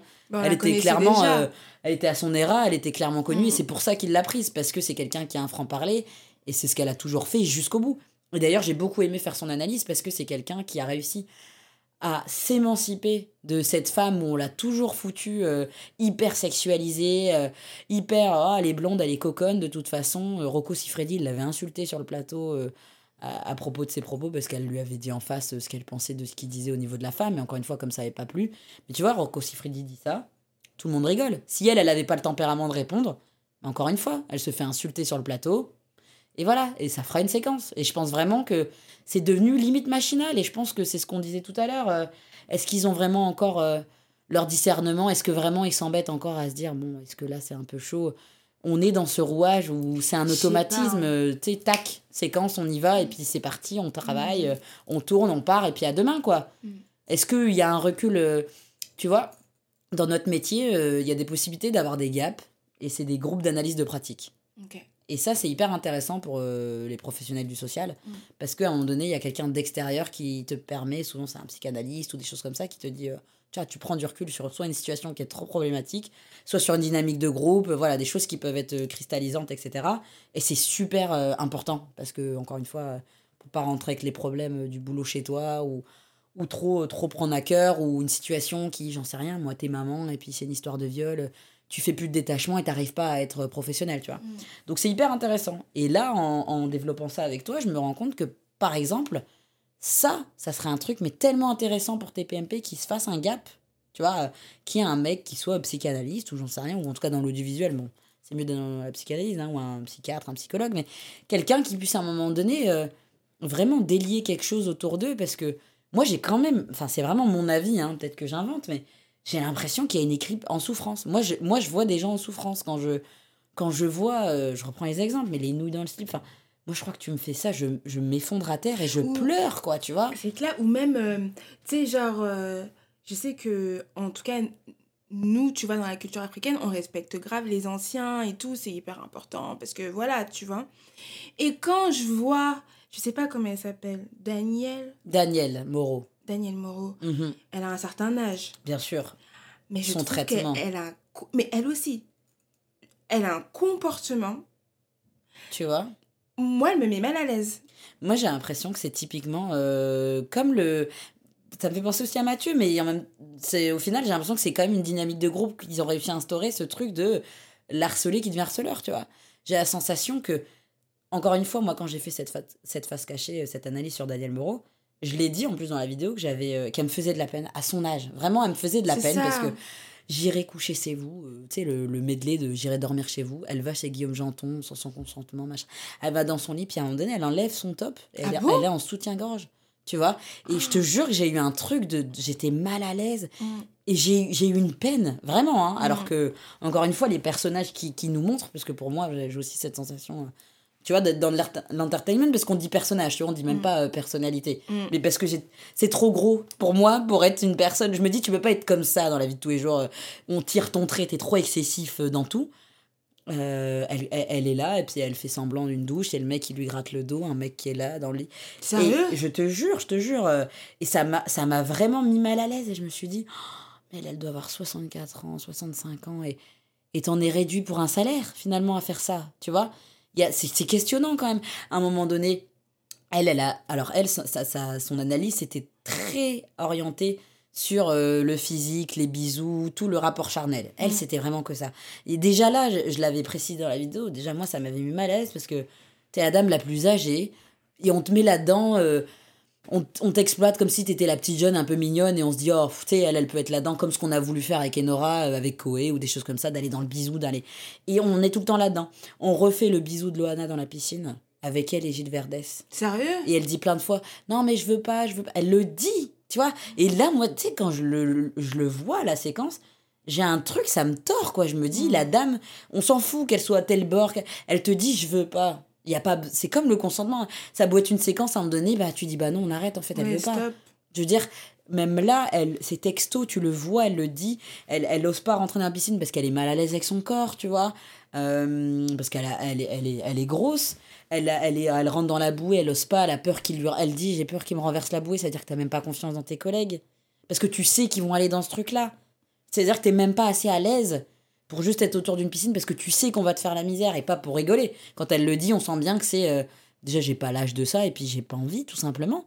Donc elle est là, puis ils refont machin, Gilles Verdez, Loana, euh, à la place Daniel Moreau dans la piscine à un moment donné, Cyril, il, toujours le lien, tu vois, le j'irai coucher chez vous, j'irai ce truc-là, toujours un truc bisou, coucherie. Je sais pas pourquoi on lui a mis ça à elle. C'est elle le personnage, on lui met que ça. Et elle est euh, avec Cyril. Cyril, il lui dit viens, on s'allonge. Elle dit non non, moi j'ai trop mal au genou, je vais pas savoir me relever. Puis c'est le sol d'une émission, quoi. On n'est pas sur un lit sur, euh, surélevé. Il dit non, mais si, si, t'inquiète. Elle dit bah, tu m'aides à me relever. Mais même, tu vois, même dans le discours, elle fait de la peine. On, mm. on dirait un peu euh, ta grand-mère qui dit non, mais tu vas m'aider, tu vois, pour les courses. Tu vois, j'ai ressenti une peine. J'avais vraiment de l'empathie, tu vois, dans, dans, ces, dans cette analyse-là. Et euh, bah, il allonge et tout. Ils sont à terre, allongés, toujours un folie, mais toujours dans ce registre, hein, finalement, le lit, etc. Et puis il se relève et elle lui dit bah, tu m'aimes à relever et tout. Et puis lui, il rigole, il continue la séquence. Elle est allongée à terre. Donc je trouve que c'est humiliant possible. Il est debout. Les autres chroniqueurs, ils rigolent. Ils sont comme ça. Et puis ils font hop, ils regardent au-dessus de leur euh, pupitre. Ils disent Bah alors, Daniel? Enfin voilà, on rigole, on rigole. Et elle, elle, arrive pas, il galère. Et euh, je pense qu'au bout d'un certain temps, il vient la chercher. Mais il la laisse bien longtemps euh, sur le plateau, devant tout le monde allongé. Enfin, je veux dire. c'est ouf. C'est du... Moi, je trouve ça humiliant et rabaissant. Mmh. Et donc, qu'est-ce qui te pousse à faire ça, à, être, à accepter de faire ce genre de choses? Il y a, y a, dans leur balance, il y a quelque chose qui fait qu'ils le font. C'est pas, Tu vois, on leur met pas un flingue sous la tente, c'est pas possible. Donc, euh, est-ce que c'est financier? Est-ce que c'est. Est-ce que c'est vouloir rester en télé? Est-ce que c'est juste, voilà, la peur de disparaître, tout simplement? Mm. Tu vois, dans une société où c'est vrai, tout va super vite. euh, ça, je peux pas mentir. Moi, c'est pas mon domaine, mais je peux comprendre que ça doit être angoissant. euh, combien de stars, euh, regarde, tragédie, du jour au lendemain, on les voit plus. c'est vraiment sorti tragédie. Ah ouais, grave, d'une spontanéité, mais c'est tellement un exemple, euh, tu vois. Mm. Les mecs, ils ont rempli des zéniths et je sais pas quoi, et le lendemain, ils sont plus personne. Mm. Tu vois, comment demain, ça se trouve, on les a déjà croisés, ils bossent au Franprix, t'en sais rien, tu vois. En vrai, on sait pas ce qu'ils sont devenus. Donc, euh, quand Benjamin Castal dit, c'est quand même symptomatique, il te dit, bah, sans Cyril, je serais rien. Tu vois, donc Daniel, 64 ans, t'es là. Raymond, qui est livreur euh, ou coursier dans la vraie vie, et du coup, il a intégré TPMP. Enfin, donc, on intègre un peu plus de gens euh, qu'on dit lambda, on va dire, euh, de la vie ordinaire, pas forcément des chroniqueurs qui viennent de quelque chose. On a à un moment donné intégré de la télé-réalité avec Nabila. tu vois, ils ont été ouvrir aussi pas mal de portes. Alors, est-ce que c'était déjà là où ils se sont dit, il faut faire peut-être plus d'argent Ou est-ce qu'il y avait un déclin? Tu vois, c'est des questions qu'on se pose. Pourquoi à un moment donné, tu as décidé d'ouvrir, notamment Sean Evans, mais avec la télé-réalité? Chose qui, jusqu'ici, t'étais le premier à dénoncer euh, le fait que, bon, la télé-réalité, etc., c'était pas un domaine. Ils avaient toujours dit qu'ils voulaient pas être une émission de télé-réalité. Ah ouais? Ouais. Parce que euh, Mm. c'était euh, dans les analyses, euh, ils étaient vachement sur de la télé, mais de façon générale, tu vois. Et il n'y avait pas cette volonté de devenir, bah, comme on disait tout à l'heure, un Aja ou quelque chose comme ça. Mm. Sauf que là, je sais pas le pourcentage, mais au niveau de la télé-réalité, je pense que ça doit être une grande partie. La famille Pélissard qui est venue là, Carla Borot, enfin, je veux dire des gros dossiers en plus. euh. Donc, euh, Ilan, il est venu là, Alix, elle est venue là. Donc, euh, et encore une fois, ça donne la parole, mais quelle parole et qu'est-ce qu'on en fait? Est-ce qu'on donne juste la parole en disant bon bah elle est venue? Ou est-ce que derrière on questionne Est-ce que derrière quand Alex elle est venue ils ont questionné l'hypersexualisation, les violences dans Non. Tu vois, elle a déposé son truc et c'est très bien ce qu'elle a fait honnêtement. Elle a ouvert une grosse brèche. Je pense que là ça, ça a bousculé pas mal de choses. Mais derrière, euh, tu vois, Ouais. c'est pas. questionnant. Franchement. euh, Et je sais pas, est-ce qu'un est jour cette émission va s'arrêter? J'en sais rien. Est-ce qu'elle va se remasteriser? Moi, je pense euh, qu'elle a du potentiel. Moi, je trouve aussi. Parce que sur le fond, moi, j'adore l'idée. Enfin, Mm. tu vois, j'ai Mhm. vraiment pris plaisir à analyser parce que, parce que j'aime pas cette émission pour ce qu'elle renvoie et bah, ce que j'ai cité, évidemment, euh, des propos où ça serait inconcevable pour moi et mes valeurs d'autoriser des choses pareilles. Mais tu mettrais euh, huit personnes qui, selon moi, sont dans, dans des discours beaucoup plus sains, dans des réflexions beaucoup plus poussées et tout. Pour moi, c'est l'émission de l'année. Mhm. Et c'est d'ailleurs cette base-là qui fait, je pense, qu'elle fonctionne encore aujourd'hui. Mm. Si c'était que ça, ça fonctionnerait plus. Donc il y a quand même une base qui est là, il y a un socle. Je pense, tu vois, parce que même moi, tu vois, genre, par exemple, euh, moi, je je m'intéresse pas du tout à la politique parce que je comprends pas et c'est compliqué, tu vois. Mhm. Mais si on reste sur euh, la simplicité du truc, moi, quand il y a eu les élections, j'ai regardé euh, les débats sur euh, TPMP et ça m'a fait comprendre certaines Mhm. choses, tu vois. Je trouve qu'ils ils ont ce truc-là aussi de ramener, euh, de simplifier les discours. Il vulgarise un peu Ils le. vulgarisent. Et ça, ouais, c'est cool parce que du coup, C'est accessible. c'est accessible, tu vois. Ça que, parle à des gens, en tout cas moi, je le dis, sur la politique, bah, je me suis plus intéressée, j'ai compris un peu plus les choses et tout.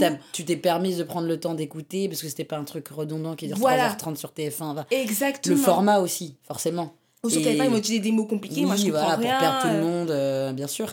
Et encore une fois, ça, c'est ce qui fait aussi, je pense, la réussite, euh, c'est qu'il il parle à tout le monde. Tu vois, notamment euh, avec le plateau, le choix des chroniqueurs, mais aussi avec les termes employés, etc. C'est ça. On n'est pas sur du, du, du truc guindé où personne ne comprend, des mots improbables.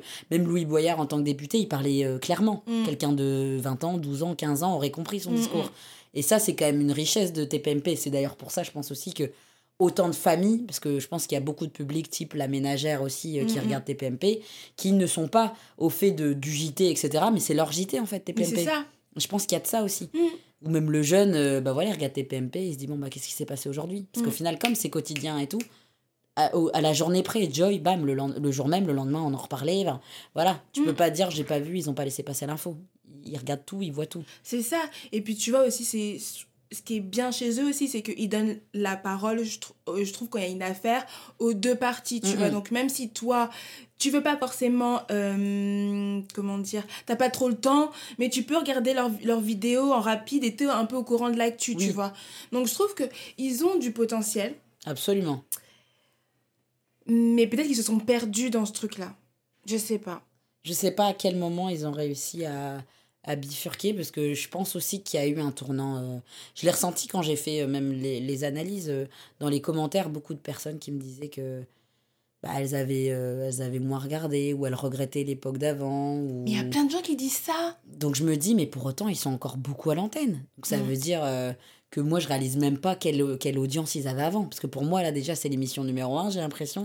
Alors imagine, euh, il y a 5 ans, il y a 10 ans. Ah non, Il apparemment, ça devait, a être, euh, il hein. devait être à un niveau. Je, me, je pense que j'étais pas forcément là-dedans et je me renseignais pas plus Ouais. que ça. Mais c'est que ça devait être dingue. Si Ouais. déjà aujourd'hui, on en entend beaucoup parler, Mm. faut imaginer il y a autant d'années. Parce que moi, j'ai vu beaucoup, beaucoup de gens qui m'ont dit que euh, ils ont senti une différence. Ils trouvent que dans le choix des chroniqueurs aussi, il y a eu pas mal de, de, de, de, de, de choses où ils sont pas d'accord, je pense, où ils se représentent pas peut-être, où ils Mm. se ressentent pas. Parce qu'en soi, euh, il n'y a pas toujours eu beaucoup de représentation. Ça, ça a jamais changé. Pour le coup, je peux pas dire qu'avant, c'était un, un public euh, proche des gens. À la limite, ça, c'est plus proche de maintenant, effectivement, en mettant un Raymond, etc Mm. le choix vraiment d'avoir toutes les tranches d'âge. euh, Il y a une volonté quand même de vouloir parler à beaucoup de monde. Donc, je suis d'accord avec toi. Il y y a une base qui est hyper intéressante, en fait, et elle n'est pas exploitée correctement. En fait, ils ont vraiment la bonne recette, mais euh, ils en font n'importe quoi, j'ai l'impression.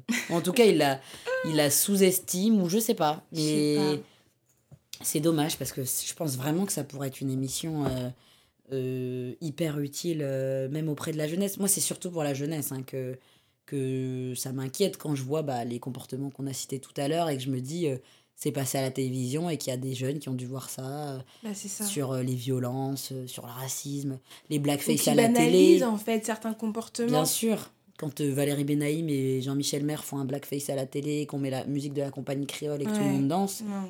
là, Non. Cyril, ton rôle, c'est de dire non, en fait. Mm. Et limite, là, tu fais un petit point historique et là, ça sera utile pour tout le monde. Mm. Voilà.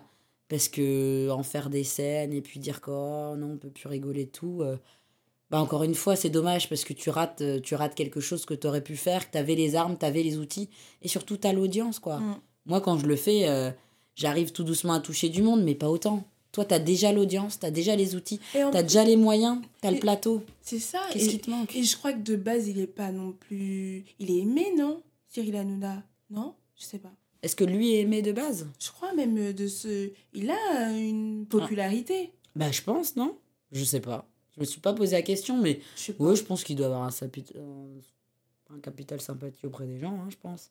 Enfin, Parce que je pense que les, les gens. c'est quand même l'animateur. Si les gens ils pouvaient- ça, bah voilà. il est quand même là tout le temps. Si les gens ils ils pouvaient plus euh, encadrer son visage, ils regarderaient plus non plus, je pense. ça. Enfin, je suppose. T'as beau aimer les chroniqueurs, bon, si à un moment donné l'animateur euh, enfin, tu vois, je pense que les gens qui aiment bien 50 minutes d'inside mais qui peuvent pas blairer Nico, je pense qu'ils regardent pas. Oui, parce que même de base, regarde, par exemple, ça, quand tu mets ça et tu dis, bon, il y aura Nico, je vais regarder, tu vois, Ben oui. Nikos. Ou Tu sais que c'est justement ça qui fait- bah oui. Euh, c'est ça qui te fait regarder ou non. Bah oui, effectivement. Est-ce que euh, quand c'est Benjamin qui fait justement la quotidienne ou Valérie, il y a autant d'audience? Peut-être pas, parce que Mm. c'est pas Cyril. Cyril, euh, c'est son job, quoi. Il Mm. est là pour animer. Mm, mm. Tu le vois qui est dans son élément, il donne la parole, clac. Ça, c'est un truc où tout le monde n'est pas capable de tenir les temps de parole, d'animer un débat. De... Ça, c'est quand même des, des capacités où je lui reconnais. Je lui reconnais clairement, euh, euh, ne serait-ce qu'en en réunion. Enfin, euh, tu, tu demandes aux gens de faire l'exercice d'animer une réunion d'équipe, tu vas voir que c'est compliqué. Et de gérer le temps des débats. Et, de gérer- et puis là, en plus, on est sur des sujets de débat. On n'est pas juste. euh, euh, chacun doit donner un avis ou parler de son boulot. C'est des débats en plus. Mm. Donc, à quel moment t'arrêtes le truc Mm, mm. T'es bien obligé. Sinon, ça peut durer 5 heures. C'est clair. Donc, comment tu fais sans être vexant, sans être méchant De dire, ah bah non, là, stop, euh, on en a assez parlé, tiens, on embraye là-dessus, on a machin en ligne. Enfin, c'est une, c'est une gymnastique de dingue. Et je me dis, euh, je sais plus combien de fois par semaine. À un moment donné, il avait fait 2-3 jours de suite en, en non-stop. Je pense qu'il y avait en direct tout le temps. À Ah ouais donné, Ouais, 24 heures ou je sais plus, 48. Un Non, truc de ça, malade. tu vois, enfin, il est fort, mais je sais pas. C'est, ça serait trop intéressant, moi, je trouve, d'avoir euh, ben voilà, une analyse ou quelque chose comme ça, ou, ou euh, comme une interview, tu vois, des choses comme ça sur les chroniqueurs, mais transparent, quoi. Mais, euh, mais j'ai, est-ce que euh, on va pas leur dire qu'ils crachent dans, dans, dans ce qu'ils ont, dans ce qu'ils ont bu ou, Tu vois, faudrait un, un lieu où, où ils aient pas de, de représailles. non, mais c'est vrai qu'il y a des questions qui se posent. Euh, Comment ça se fait que que Enora, par exemple, quand elle en parle, euh, tout de suite, tout le monde s'insurge autour de la table. euh. Enfin, comment c'est possible qu'il y ait une meuf qui dise un truc comme ça et que si c'est en faux, pourquoi il y en a huit qui s'excitent quand elle dit ça, quoi? Et surtout que quand Enora, elle parle, dans sa, dans sa gestuelle, dans ce qu'elle dégage, tu sais que c'est vrai. Elle, est, elle s'excite pas, elle court pas partout, elle, est, elle cherche pas ses mots. Absolument. Tu elle est super calme. Tu sais que c'est vrai. Et puis elle a aucun intérêt, elle est même plus là. Mm. Donc euh, elle a pas d'intérêt, chose qu'elle disait déjà, elle s'est déjà embrouillée avec Cyril en direct. Et pour le coup, pareil, en termes de clash, ceux que j'ai pu voir et j'ai eu l'impression que c'était les plus sincères, c'est ceux avec Enora. Quand je voyais qu'elle n'était pas d'accord quand je faisais sa, son analyse sur des sujets et que je voyais qu'elle elle montait, etc., et elle y allait, mais je me suis dit, euh, non, mais là, enfin, elle joue pas, c'est pas possible, parce que jusqu'à des fois, elle est partie du plateau où elle trouvait que c'était inadmissible, etc. Et justement, Cyril lui a coupé la parole en lui disant Non, mais là, je peux pas te dire. Elle a essayé de faire de la prévention il y a longtemps, quand c'était le début euh, de tout ce qui est les Marseillais versus le reste du monde, etc. Et elle parlait des comportements déjà problématiques, etc. Donc, hyper adapté. Mm. Et elle faisait un peu référence à, à tout ce qu'on a dit tout à l'heure. Et Cyril Hanouna, il lui a coupé direct dans sa lancée. Il lui a dit Non, non, mais là, je peux pas te laisser dire ça. T'es en train de faire quelque chose que je déteste. Euh, tu fais la donneuse de leçons.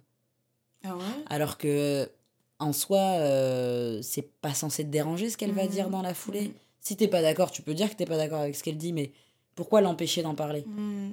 Et on revient toujours à ce truc du euh, est-ce que Cyril a la main mise sur tout le monde? Comment ça se fait que dans une émission où vous prenez la liberté d'expression, parce que c'est vraiment quelque chose qui prône, et Louis Boyard, c'était l'exemple même, il lui a dit euh, plein de fois avant de le couper bon, vas-y, je te laisse parler quand même, t'as raison, blablabla. Et il l'a coupé.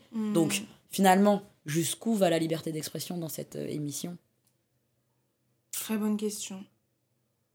À méditer. Ouais, c'est la meilleure, euh, la meilleure question ouverte pour, euh, pour, la terminer. fin. Absolument. Bah, méditons sur cette question-là. Ouais. Je sais pas si on va réussir à trouver des, des, réponses à nos questions, mais en tout cas, c'était cool euh, de parler de ce sujet-là avec toi parce que c'est vrai que c'est un sujet que je revois, que je vois beaucoup sur les réseaux. Il y a beaucoup de gens, tu vois, en ce moment qui parlent de mhm. TPMP, qui se posent des questions et tout. Et je te dis, même moi, euh, en voyant tes, tes chroniques, là, j'étais là, genre. mais avec du recul, genre, mais what? J'étais pas au courant. À quel moment on a laissé passer des trucs pareils Ou comment ça se fait que j'ai pas vu ça? Et pourquoi on n'en parle pas? Et pourquoi on dit pas ça? Et tu vois? Parce que pourquoi ça fait pas plus de bruit? Pourquoi ça fait pas plus de bruit? C'est ça la question. Pourquoi, quelque part l'image de cette personne elle est pas un peu entachée? Exactement, ne serait-ce que du mal à mais bien sûr, mais, juste, éclaboussé quoi, mm. que on dise waouh euh, avec les tweets, euh, un scandale, machin, euh, un peu éclaboussé. T'as l'impression que tout glisse. Peu mm. importe le degré qu'on puisse importer euh, au niveau de ces informations-là, j'ai l'impression que tout leur glisse dessus. Mm. Peu importe si c'est de l'ordre de l'homophobie, du racisme, ça passe. Et c'est vrai que c'est c'est questionnant sur jusqu'où on a le droit d'aller dans cette émission, etc. Mais en plus, il parlait de faire apparemment une émission Baba face à ses haters ah oui, tu m'en as parlé alors Bah en fait, il y avait un, je pense un TikToker euh, qui doit faire du contenu, je le connais pas, mais qui a fait une vidéo en expliquant avec un audio à l'appui qu'une dame apparemment TPMP l'avait contacté pour euh, faire une émission euh, justement face à ses haters, c'est que lui, bah, il serait considéré comme tel, je suppose, si on lui demande. Et un de mes abonnés m'avait envoyé ça en message et j'avais répondu à ça en, en, en vidéo et c'était une très bonne question parce que vu que j'étais en train de faire cette série, je me disais bah c'est vrai que ça a du sens. Est-ce que tu veux pas poser tes questions en direct euh, mm. La fameuse question de fin, euh, jusqu'où on va euh, mm. Est-ce que vous, ça vous a choqué en tant que collègue au moment où vous avez entendu ça sur machin, etc. Vraiment un peu recueillir les avis, mais spontanés de chacun. C'était vraiment dans ce but-là. Et donc, j'ai abordé tout ça dans une vidéo. Et 99% des personnes, en, en, donnant le pour et le contre, mais 99% des, des personnes m'ont dit n'y va pas. N'y va pas parce que parce que tu vas être dans de l'argumentaire, tu vas être dans, dans, une volonté de débattre et, et que c'est peut-être pas le but recherché de cette potentielle émission.